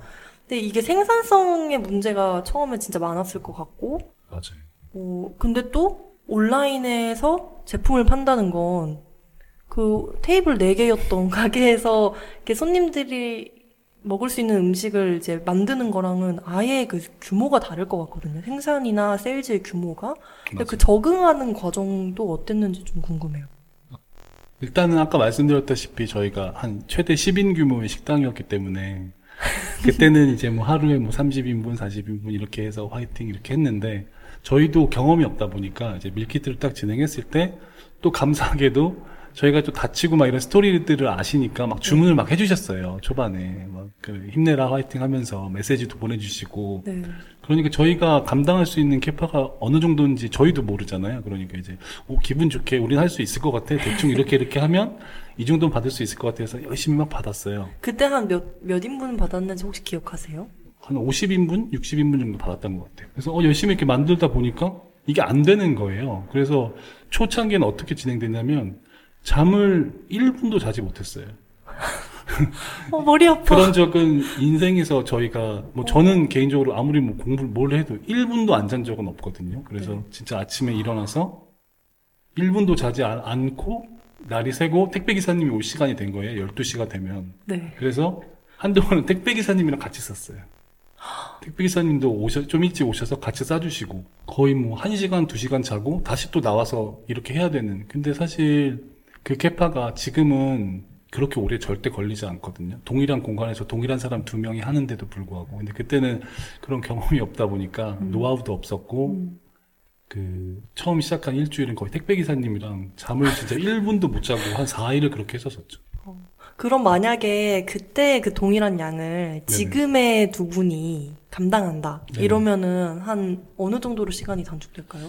지금은 일단 저희가 하루 캐파를 정한 게 한 80인분 정도예요. 음. 그럼 80인분이라고 하면 아침 6시에 저희가 일찍 출근하는 거는 동일하고요. 아침 8시에 해서 한 8, 9시 정도에는 갈 수 있어요.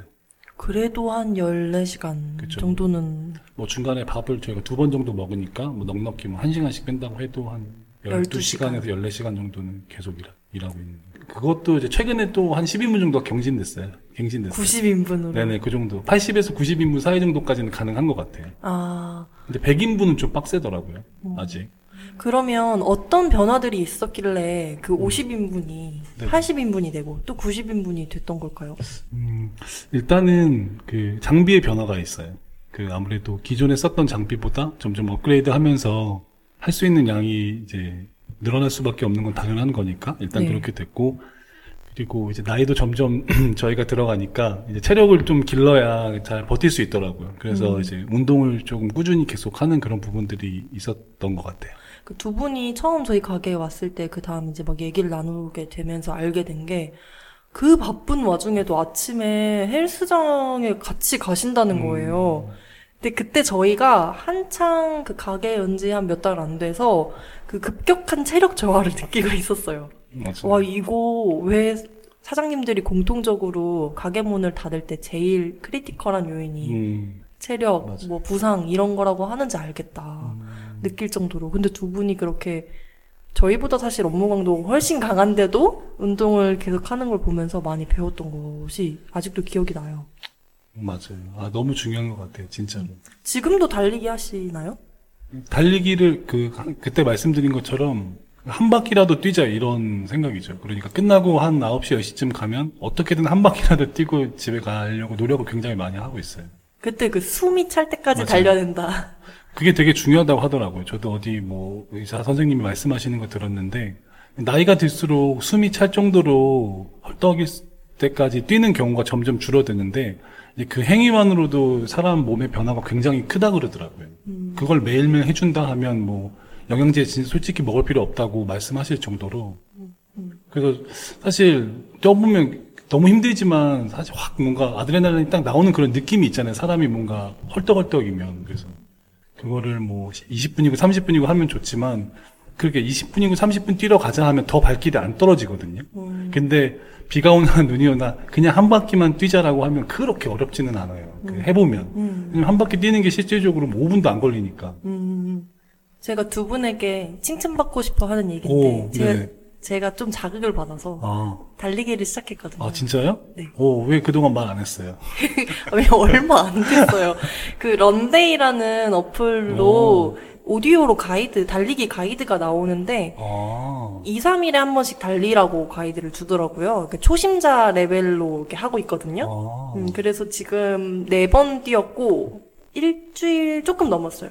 음, 그래서 한 2주쯤 차면은 말씀드리려고 했는데 어, 어쩐지 혈색이 좋아 보이던데. 아, 그런가요? 네. 아 근데 진짜 좋더라고요. 그래서 아 꾸준히 해야겠다라는 생각도 했습니다. 두 분이 같이 하나요? 그 제가 달릴 때 옆에서 줄넘기를 합니다. 어, 너무 좋죠, 줄넘기. 네, 강사님이 근데 땀을 더 많이 흘려요, 저보다.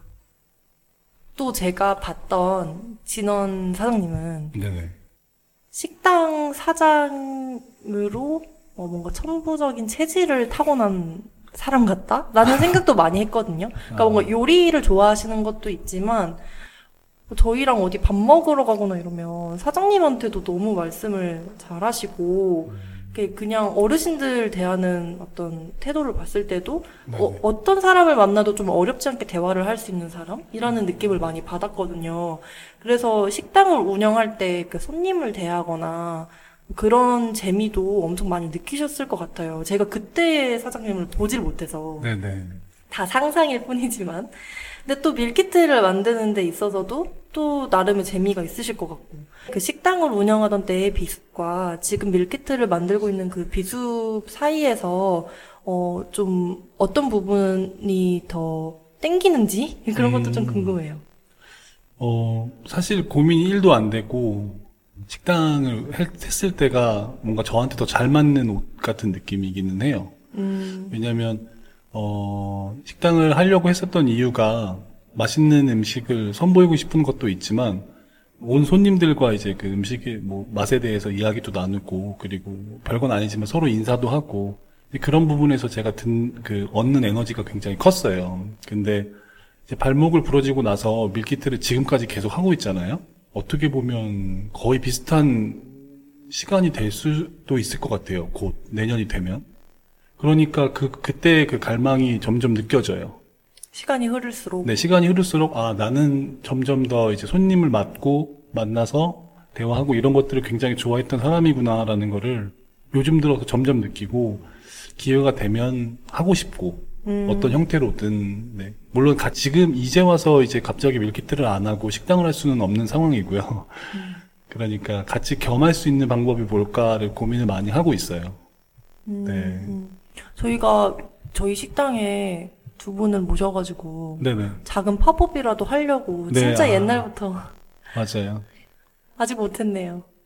저의 네 저의 그게 큽니다. 아 근데, 아닙니다, 아닙니다. 근데 아마 곧 하지 않을까요? 음, 꼭 올해가 가기 전에 올해 올해 안에 무조건 할 것 같아요. 할 수 있을까요? 아 그럼요. 아 그럼요. 진짜 제 희망사항입니다. 저도 저도. 그러니까 저희가 우스갯소리지만 그 작년 아 올해 초죠. 올해 초 좀 이제 긴 옷을 좀 두툼하게 입어야 하던 계절에 네 팝업을 하려고 저희 넷이서 단체 사진을 찍었잖아요. 있죠 있죠. 근데 어느 순간 이제 날이 더워지고 그 사진을 쓸 수 없는 이제 시절이 왔다가 다시 날이 추워지기 아. 시작했습니다. 너무 좋아. 원래 이렇게 숙성시킬수록 이 마시는 와인처럼 엄청난 요리와 아 너무 그- 네, 아니, 나오지 않을까요? 네, 꼭 듣는 분들 네, 기대해 주시면 좋겠고요. 음. 이제 그 비숲 얘기를 잠깐 접어두고 어. 이제 문진원 사장님 그 개인에 대한 이야기를 조금 더 어, 여쭤보고 싶어요. 네. 제가 그때 그 인스타그램 염탐을 했다 했잖아요.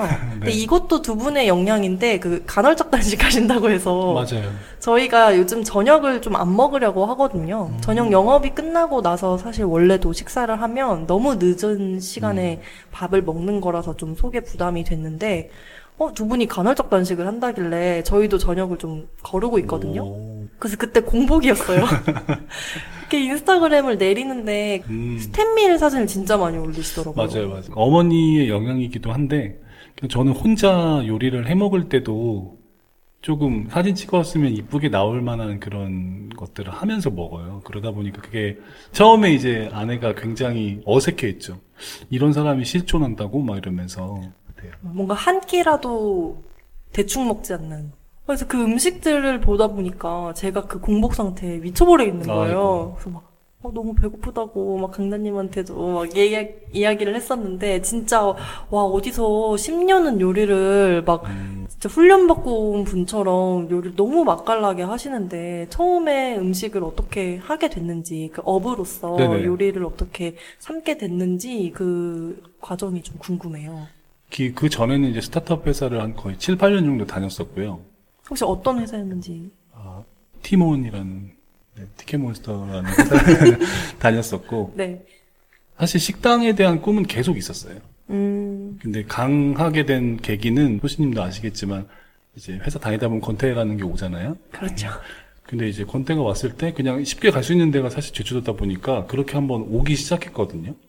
그래서 그냥 금요일 날 퇴근하면 뭐 오고 뭐 일요일 날 밤이나 월요일 날 새벽에 와서 다시 출근하고 이렇게 거의 한 6, 7개월을 그냥 했거든요, 혼자서. 어, 그러면 여기저기 제주도를 막 다니다가 어 그러면은 내가 이제 회사 그만둘 건데 식당 할 건데 제주도에서 해 봐야겠다 이런 생각이 들었었고 회사를 그때도 추석이었네 생각해 보니까 아, 추석이 뭐가 있나 봐요. 와 그때도 추석 연휴가 끝나고 가면서 바로 이제 그때 나 그만둘 거야라고 얘기하니까 어? 에스컬레이터 올라가면서 그래서 아무튼 그렇게 그만두고 내려왔네요 생각해보면 그게 2016년 가을 겨울쯤이었던 것 같아요. 음, 아, 그럼 퇴사 시점에도 그 어렴풋한 계획이 있으셨던 거네요. 제주 오실 때부터. 맞아요. 그 사실 처음에 계획은 좀 거창했어요.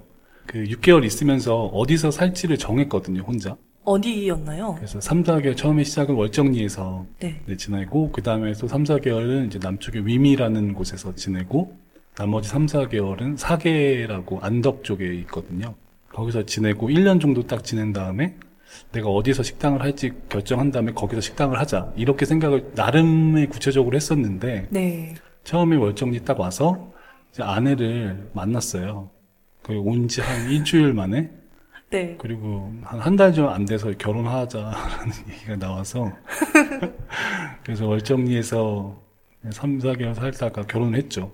그러니까 모든 계획이 무산되고. 그렇죠. 하지만 식당은 더 빨리 열 수 있었었죠. 음, 네, 준비할 수 있는 기간도 있었고. 어, 그 날이 기억이 나시나요? 지원 사장님을 만나던 날? 그 저희가 거기 월정리에 혼, 그 혼자 온 그 젊은 청년들을 따뜻한 밥을 한 끼를 주는 그런 누나가 있었어요. 그래서 그 누나가 이제 야 너 뭐하냐라고 해서 치킨 먹으러 와 그래서 이제 그날 일 끝나고 치킨 먹으러 갔거든요. 그러니까 거, 그 자리에 있었어요. 음. 근데 뭐 지원이도 저 관심도 없었고 저 역시 치킨에 관심이 많았기 때문에 춥고 이럴 때 네. 열심히 치킨만 그게 사실 처음 본 거였어요. 서로 음. 그냥 안녕하세요 정도만 하고 치킨에 집중하고 그- 그 이후에 조금 네, 예전에 제주도는 이제 술집에 모든 이주민들이 모이는 그런 시기였어요. 그때는 이렇게 제주도에 이주하거나 뭐 살이하거나 이런 게 좀 없던 때인가요? 그게 막 그 인기가 있기 전, 그러니까 열풍이 불기 전이라서 일단은 어느 지역에 누가 오면 어 새로운 사람이 나타났다, 뉴비가 나타났다 이렇게 다들 알 정도였어요. 아, 그리고 각자의 일들이 끝나고 이제 술을 마시러 갈 거잖아요. 젊 젊음을 이제 네, 발산해야 되니까. 제주까지 왔는데. 그렇죠, 그렇죠. 근데 술집이 많지가 않기 때문에 거기 가면 그냥 아 뭐 건너서 누구의 누구입니다. 아, 네 이렇게 자연스럽게 뭔가 그런 문화였어요. 음. 2016년도 정도부터는 네 그래서 참, 아무튼 그렇게 알게 됐어요. 어. 네. 아직도 그 네. 사장님에게 지원 사장님에 대한 네. 뭔가 이야기를 물어보면 네네. 얼굴 느낌이 달라져요. 아, 훨씬 더 굳나요? 아니야.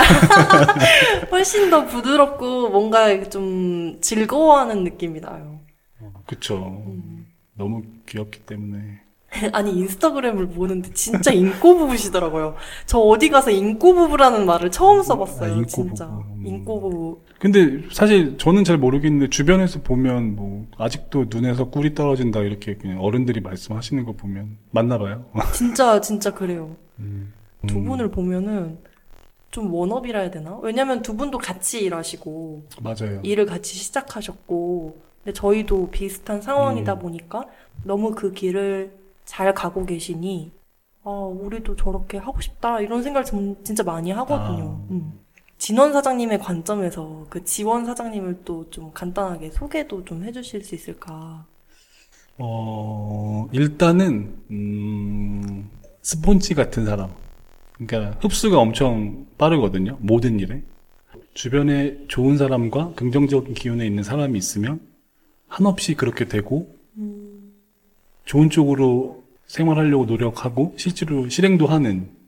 근데 이제, 만약에 주변에 약간 좀 부정적인 사람이 있으면 본인도 좀 가라앉는 그런 타입이라서 다행히 그 옆에 제가 있기 때문에 저는 거의 긍정의 끝이라고. 네, 사람들이 다 얘기하는 것처럼 그래서 점점 더 그런 사람이 돼가고 있는 것 같고 그리고 소신님 버금가게 대화하는 걸 좋아하는 사람. 아, 저는 살면서 저렇게 뭐 이건 비하하는 건 아니고요. 말 많은 사람은 처음 봤어요 저희 근데 그게 뭐 나빠 보이지가 않고 너무 좋아 보이고 그리고 아 가만히 이렇게 말을 해요. 가만히 말을 하는 걸 보고 있으면 그냥 아직도 너무 귀여운 걸? 음, 그냥 뭔가 조잘조잘조잘거린다고 해야 되나? 그래서 그런 부분도 분명히 있는 것 같고, 그리고 손재주가 굉장히 많죠. 음, 저희는 완전 정반대인데요. 그, 저는 좀 덩치가 있으니까 사람들이 뭔가 그 뚝딱뚝딱 뭐 그런 거 제가 다 할 거라고 생각하는데,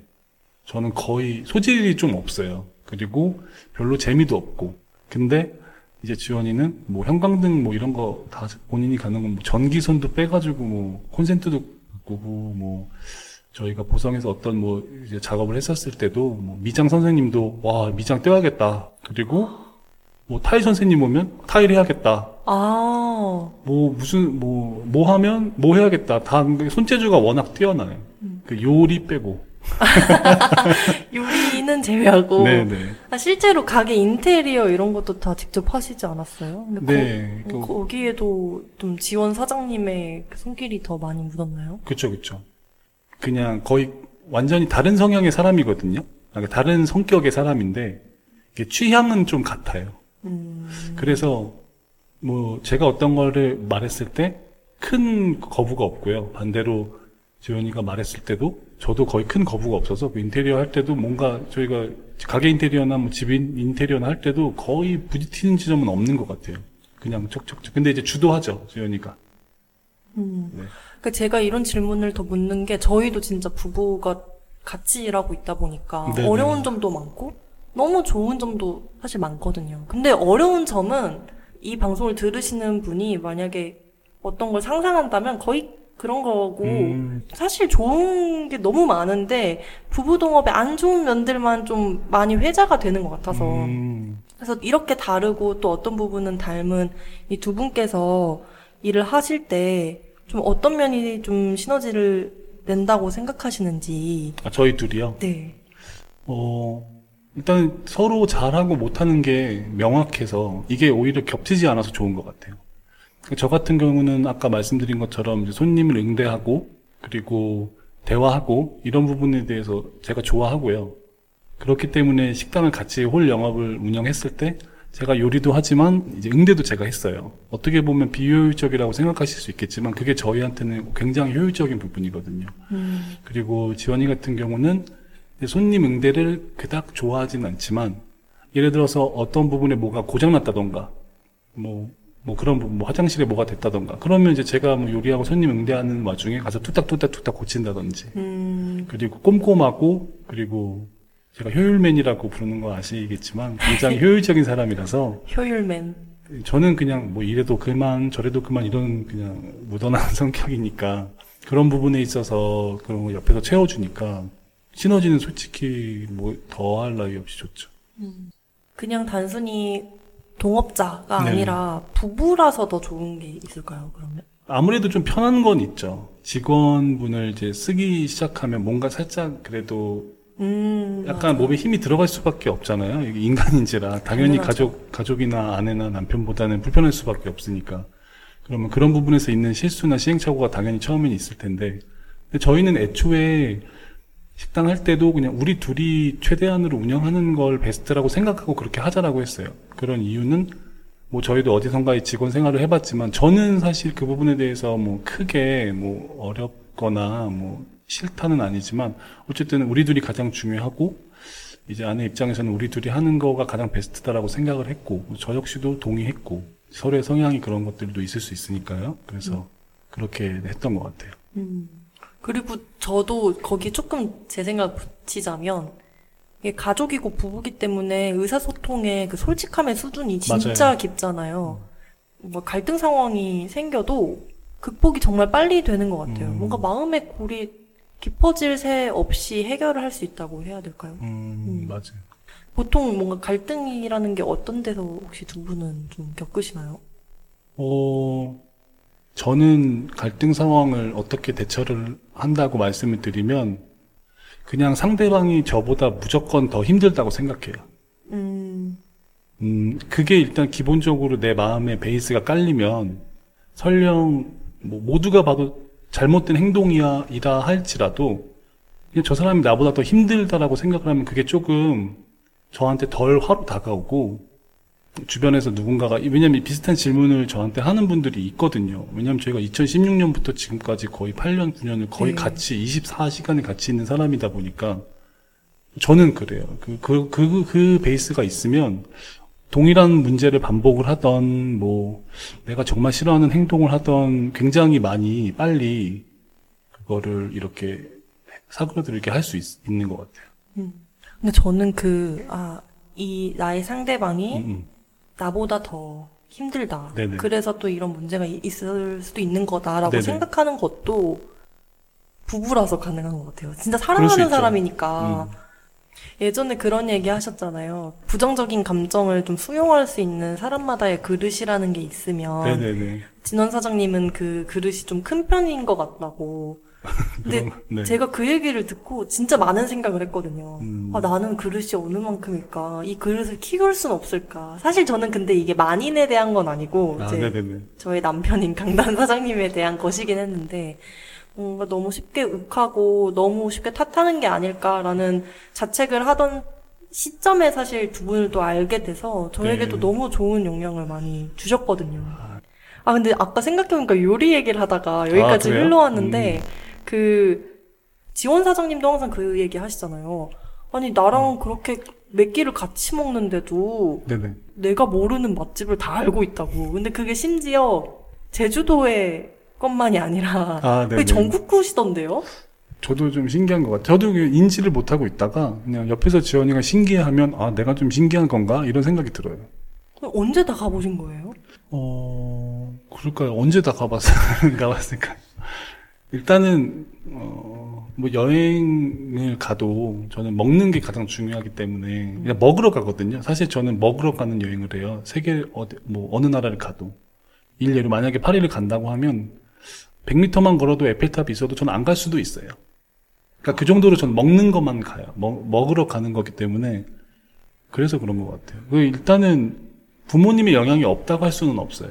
음, 아버지 같은 경우는 뭐 소위 말해 뭐 미식가 이런 타입이에요. 그래서 저랑 성격이 정반대라서 음식이 맛이 없으면 좀 냉철하게 얘기를 하고 아, 물론 그분들한테는 얘기하진 않지만 그리고 뭐 좋은 뭐 약간 고가의 음식부터 뭐 저까지 다 대중적인 음식까지 다양하게 저를 많이 데리고 다니셨죠. 아, 그래서 그런 경험이 분명히 있고요. 네. 일반적인 그 다른 분들보다 많을 것 같아요. 제 생각에는 지금 네. 판단해도. 그리고 어머니 같은 경우는 요리하는 거를 제가 지금 이 성향은 어머님의 성향인 것 같아요. 그러니까 혼자 먹어도 이쁘게 차려놓고 먹는다든지 음, 아, 진짜 식습관은 집에서 어떤 환경에서 자랐는가, 그게 진짜 영향을 많이 주는 것 같아요. 맞아요. 아, 그래서 제가, 아, 이 질문을 꼭 물어봐야겠다 했던 게, 아, 어, 그럼 제주에서 지금 시점으로 사장님이 추천하는, 아, 여기는 꼭 가야지 하는 뭔가 맛집 같은 곳을 좀 골라주실 수 있을까? 제가 이건 사전 질문에 꼭 넣어야겠다 해서 아, 드렸는데, 네네. 세 군데 혹시 집어주실 수 있을까요? 이게 세 군데 고, 고르는 게 어렵더라고요. 왜냐하면 사실 저는 이 질문에 대한 대답을 이제 비건 식당이 아닌 곳을 해봐야지라고 생각을 했었거든요. 네. 왜냐하면 뭐 다양한 분들이 이제 들을 수 있는 부분이기도 하고.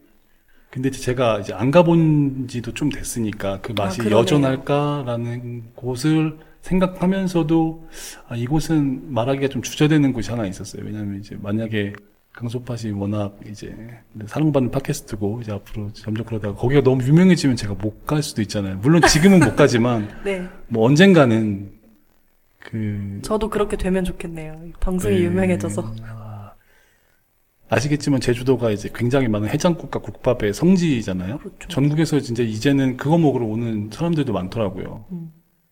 근데 이제 내장탕 파는 곳인데 원당봉 해장국이라는 곳이 있어요. 음. 어, 삼양 사마지구 가는 그쪽으로 옮기셨거든요. 내장탕이 어, 개인적으로 전국에서 1등이라고 생각해요. 제 개인적인 걸로. 그 제가 이, 예- 이 질문 보고 그냥 바로 떠오르는 집이에요. 그러니까 어, 뭐그 제주도, 정도구나. 네, 제가 다른 데 있다가 제주도 와서 못 먹지? 그러면 원당봉 해장국 가야지. 그냥 이렇게 생각나고 지원이도 이제 말미 그 맛을 알았거든요. 근데 이제 뭐 지원이 역시 검색을 해보니까 최근에 가격을 올리셔서 만 원이 됐어요. 저렴하네요. 네, 근데 이제 뭐 아시는 분은 아시겠지만 이제 한우 내장탕의 가격이 만 원이라는 거는 거의 말도 안 되는 가격인데 자가로 오신 거기 때문에 가능하다라고 사장님도 말씀을 하시고 아. 그리고 뭐 사실 제주도에 유명한 내장탕집 몇 군데 있거든요. 근데 저는 뭐 거의 압도적이라고 생각하죠. 그 안에 들어가 있는 부속물 같은 것들이 말 그대로 내장탕 내장 부위가 다 들어 있거든요. 음. 골고루. 음. 네, 뭐 지, 지금도 여전하다면, 근데 아직 유명해지지 않았더라고요. 제가 검색해 보니까 뭐, 블로그나 이런 것들이 뭐 한 20개, 30개밖에 없는 거 보면, 아, 거기는, 네, 거기는 진짜 뭐 고민 없이 바로 나오는 곳. 저희 아버지한테 꼭 말씀드려야겠어요. 네, 근데 물론 이제 입맛에는 개인차가 있을 수 있다는 아, 거. 당연하죠. 네. 두 번째는요? 두 번째는 좀 유명한 곳이긴 해요. 그 서귀포의 천지꼬이 식당이라고 음. 돈배고기 파는 곳인데, 이제 그냥 말 그대로 이제 도마에 고기 썰어서 나오는 건데, 15, 16년 전에 처음 가본 것 같아요. 어, 아니, 오래된 식당이네요. 네네네. 오래된 식당이에요. 그때 당시에 갔을 때 뭐, 빅뱅 왔었어? 막 그렇게 사장님이 올려놓고 그랬었었거든요. 그래서 거기 돈배고기 파는 데인데 검색해 보니까 아직 있더라고요. 그리고 맛이 여전하다면 이제 돈배고기 먹으면 거- 먹으러 어디 갈까 하면 거기 가면 될 것 같아요. 아. 사실 세 번째는 생각이 안 나요. 어.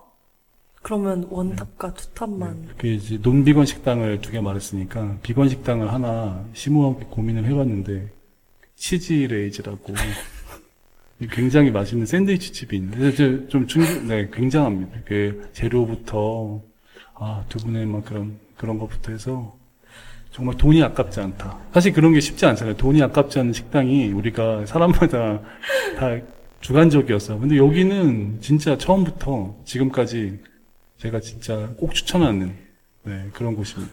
제가 지금 너무 부끄러워서 이 말을 짚었는데 맛있는 식당들과 함께 네네네. 나란히 꼽아주셔서 감사합니다. 아, 압도적이죠 마지막에. 아 근데 그 치즈레이즈를 제외하면 네. 저희 제가 세 군데를 꼽아달라고 했는데 두 군데만 꼽아주신 것도. 왠지 더 신빙성이 그러니까 생기는 진짜 것 마- 같아요. 맞아요. 어, 세 군데 들지 않으면 꼽지 않겠다. 음. 뭔가 이런 느낌? 정답. 저희 앞에 이제 대화를 나눌 때 네. 계속 그 보성이 그렇죠. 언급됐잖아요. 네. 보성이 이제 전남, 네네 전라남도 보성. 보성. 네. 그러면 어쩌다가 보성에 왔다 갔다 하게 되신 거죠? 저희 제주도에 오래 알고 지내던 지인이 갑자기 어느 날 호련히 나는 이제 전라남도 가서 살 거야 이러더라고요. 그래서 무슨 소린가 했더니 한 1년 동안 열심히 알아보더니 진짜 갔어요 혼자. 그래서 한번 가봐야겠다라고 해서 기회가 돼서 갔는데 하루 자고 와도 돼? 그러니까 자고 가래요. 그래서 하루 잤는데 너무 좋았었어요. 음, 그때 뭐 경치라든지 그 친구가 우리 데리고 갔던 그런 뭐 고즈넉한 자연 환경이라든지 그렇게 1박이 2박이 되고 2박이 3박이 되고 해서 그 정도 되고 돌아왔거든요. 네. 근데 돌아오는 중에 제가 물어보지 않았는데 지연이가 아 근데 보성에서 살고 싶다 이런 얘기를 그냥 툭 하더라고요. 아, 근데 원래 뭘 하고 싶다 이렇게 쉽게 이야기하지 않아요. 그 생각을 뭐 충분히 하고 이제 이야기를 하는데도 불구하고 그렇게 자기도 모르게 나왔다는 건 그게 정말 진심이잖아요. 그래서 네. 그래? 그럼 이쪽으로 가자라고 결정을 하고 바로 그 다음부터 부동산을 알아보기 시작했죠. 이 대화 초창기에 네. 그 비건 식당으로 어떻게 변화하게 되었는지에 음. 대한 질문을 제가 드렸었는데 그 답변이 생각이 나요. 음. 그 지원 사장님이 어떤 이야기를 꺼냈고 네네. 지원 아, 사장님에 대한 그 무한 신뢰를 가지고 어 그럼 해보자 이렇게 딱 결론을 내셨다는 게 그쵸. 그럼 그 이후에 바로 보성에 알아봤죠, 바로. 이게 만약에 보성으로 간다? 그러면 그냥 한 2, 3천만 원만 있어도 일단은 어느 정도의 땅과 혹은 고칠 수 있는 정도의 약간 오래된 농가주택을 끼고 있는 곳을 살 수가 있으니까 음, 사실 금전적인 부담이 확 줄면서 혹여나 갔을 때 별로여도 크게 우리한테 손해가 되지 않는 정도잖아요. 저희가 현장에 있는 게 아니니까 알 수 있는 매물의 한계가 좀 극히 적잖아요. 누가 인터넷에 올린다던가 그런 거밖에 볼 수가 없으니까 일단은 제가 주변 부동산에 전화를 다 돌려서 사장님 뭐 이런 이런 사람이니까 전화 주세요라고 일단은 전화를 막 몇십 군데 돌렸고 그 보성에 있는 부동산들한테. 부동산들. 네. 그리고 한번 갔을 때는 이제 뭐 찾아뵙기도 하고, 인터넷으로 보고. 근데 정말 조- 제 눈에 좋은 데는 다 좋기 때문에 글 올린 지 15분 전에서 올렸어요. 그래서 아, 누가 계약금 넣었습니다. 이런 경우가 진짜 많았어요. 거의 막 그런다더라고요. 지방에 좋은 매물들은 또 부동산은 투자용으로도 맞아요. 하시는. 분들이 있다 보니까 가보지 않고 그냥 아, 대부분 안 가보고, 네, 그러니까 일단 부담이 없는 거예요. 뭐, 저한테는 뭐 큰 돈, 당연히 다 큰 돈인데, 누군가에게는 2천만 원, 3천만 원이 큰 돈이 아니니까, 그냥 뭐 10%, 100만 원, 200만 원, 300만 원 보내고, 뭐, 내일, 뭐, 다, 다음에 갈게요. 이런 식으로 해서 굉장히 거래가 쉽지 않았어요. 그때도 이제, 제주도다 보니까, 일단은 보면 바로 비행기표 끊어서 가고 막, 그래서 그런 기회비용들도 솔직히 좀 있었죠. 매매하셨던 그 집과 땅을 네네.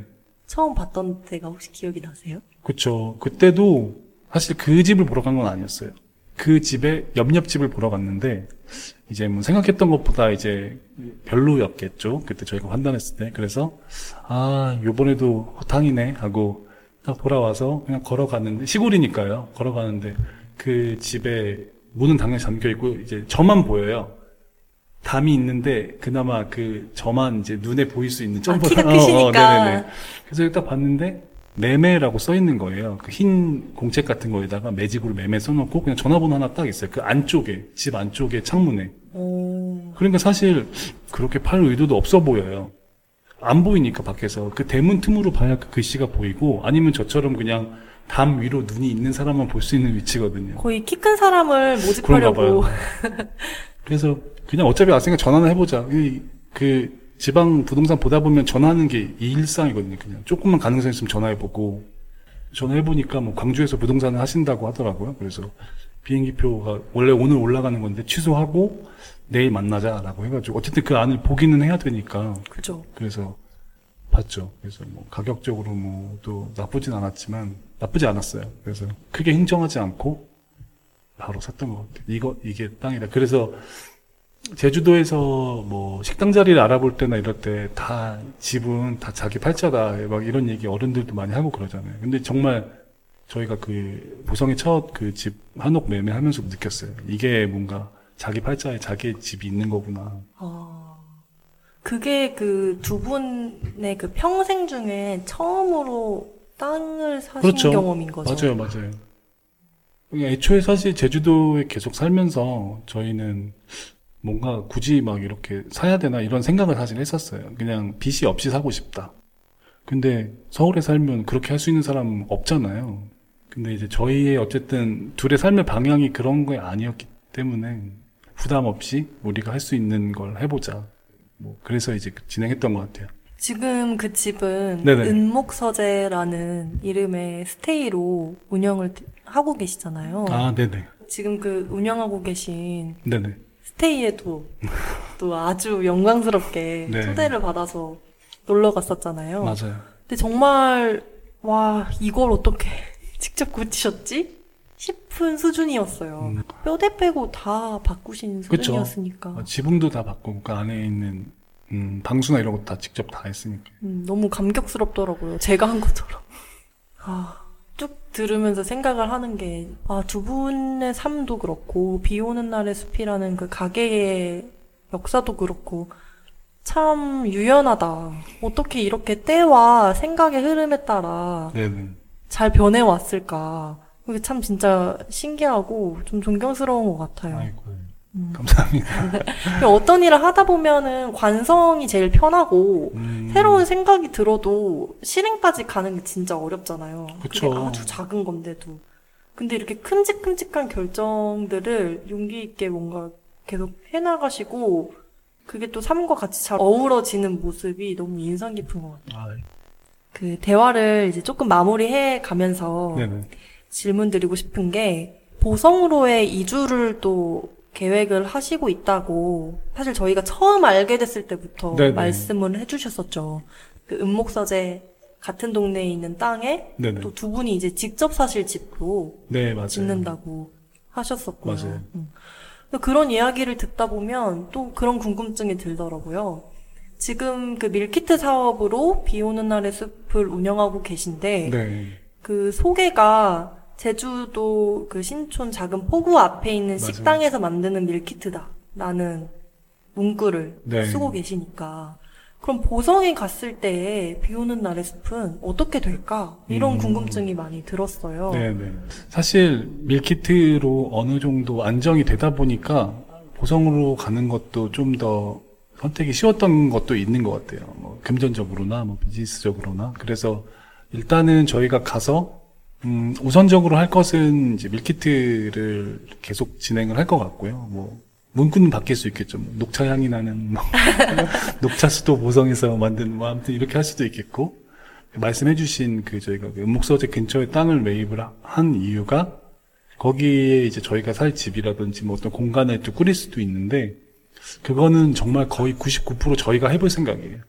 그 그런- 집을 짓는 것을 네, 사실 은목서재는 거의 새 집을 짓는다시피 했지만 기존에 있던 것들을 거의 뼈대만 남기고 털고 한 거니까 어떻게 보면 큰 개념의 리모델링일 수 있거든요. 왜냐하면 기초공사나 이런 걸 한 거는 아니니까.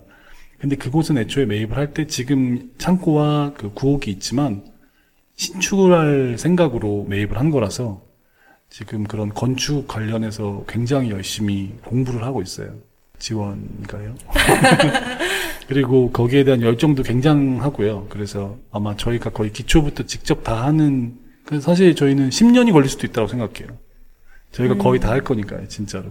비 오는 날의 숲은 일단 밀키트로 유지를 하고, 그리고 그 다음에 어떤 뭔가 시간적인 뭐 여러 가지 여유가 생기면, 어, 제가 계속 하- 하고 싶었던 손님을 만나는 공간도 지금 공사하는 곳에서 하게 될지, 아니면 근처가 되게 될지 모르겠지만, 그것까지도 생각을 하고 있습니다. 음, 비 오는 날의 숲은 그래도 여전히 아, 비 그럼요. 오는 날의 숲. 네네네, 비 오는 날의 숲. 와, 그럼 진짜 일반 식당이었다가 비건 식당이었다가 밀키트도 하시고 네. 제주에서 또 맞아요. 생활 정리하고 보성까지 멋있네요. 아니에요. 아. 근데 생각하면 좀 설레죠, 지금.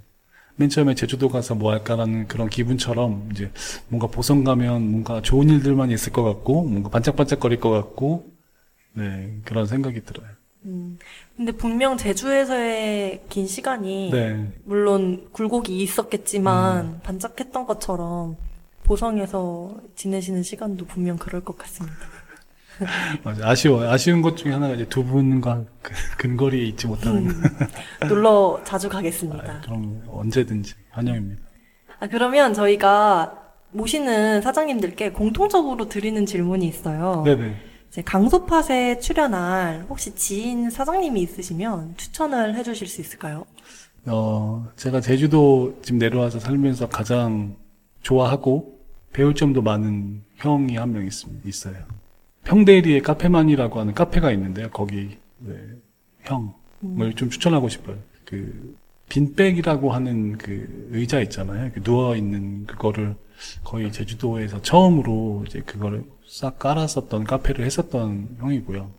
제가 사실 제주도 맨 처음에 와서 어, 그래도 어디- 어디서 뭐 일을 해볼까? 뭐 카페를 해볼, 다녀볼까? 이렇게 했을 때 검색해서 제가 찾아갔었어요. 음. 그래서 그냥 커피 마시다가 직원 구하시는 것 같으니까 제가 일해보겠다라고 해서 형, 오, 재밌는 사람이네. 라고 해서 거기서 사실 제가 일을 하게, 시작하기도 했고요. 아, 그러셨구나. 그리고 그 인연이 현재까지도 제가 한 3개월 정도밖에 일하지 않았는데요. 그 이후에도 굉장히 서로 잘 지내고 있고. 그래서 그 배울 점도 많고요. 이야기하는 거 굉장히 좋아하는 사람이에요.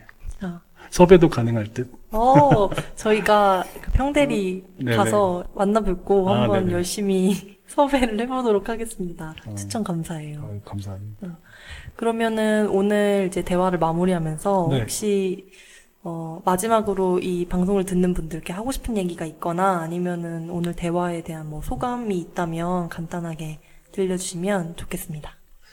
일단은 두 분한테 너무 감사드리고 이런 재밌는 경험 그리고 뜻깊은 시간이었던 것 같고요.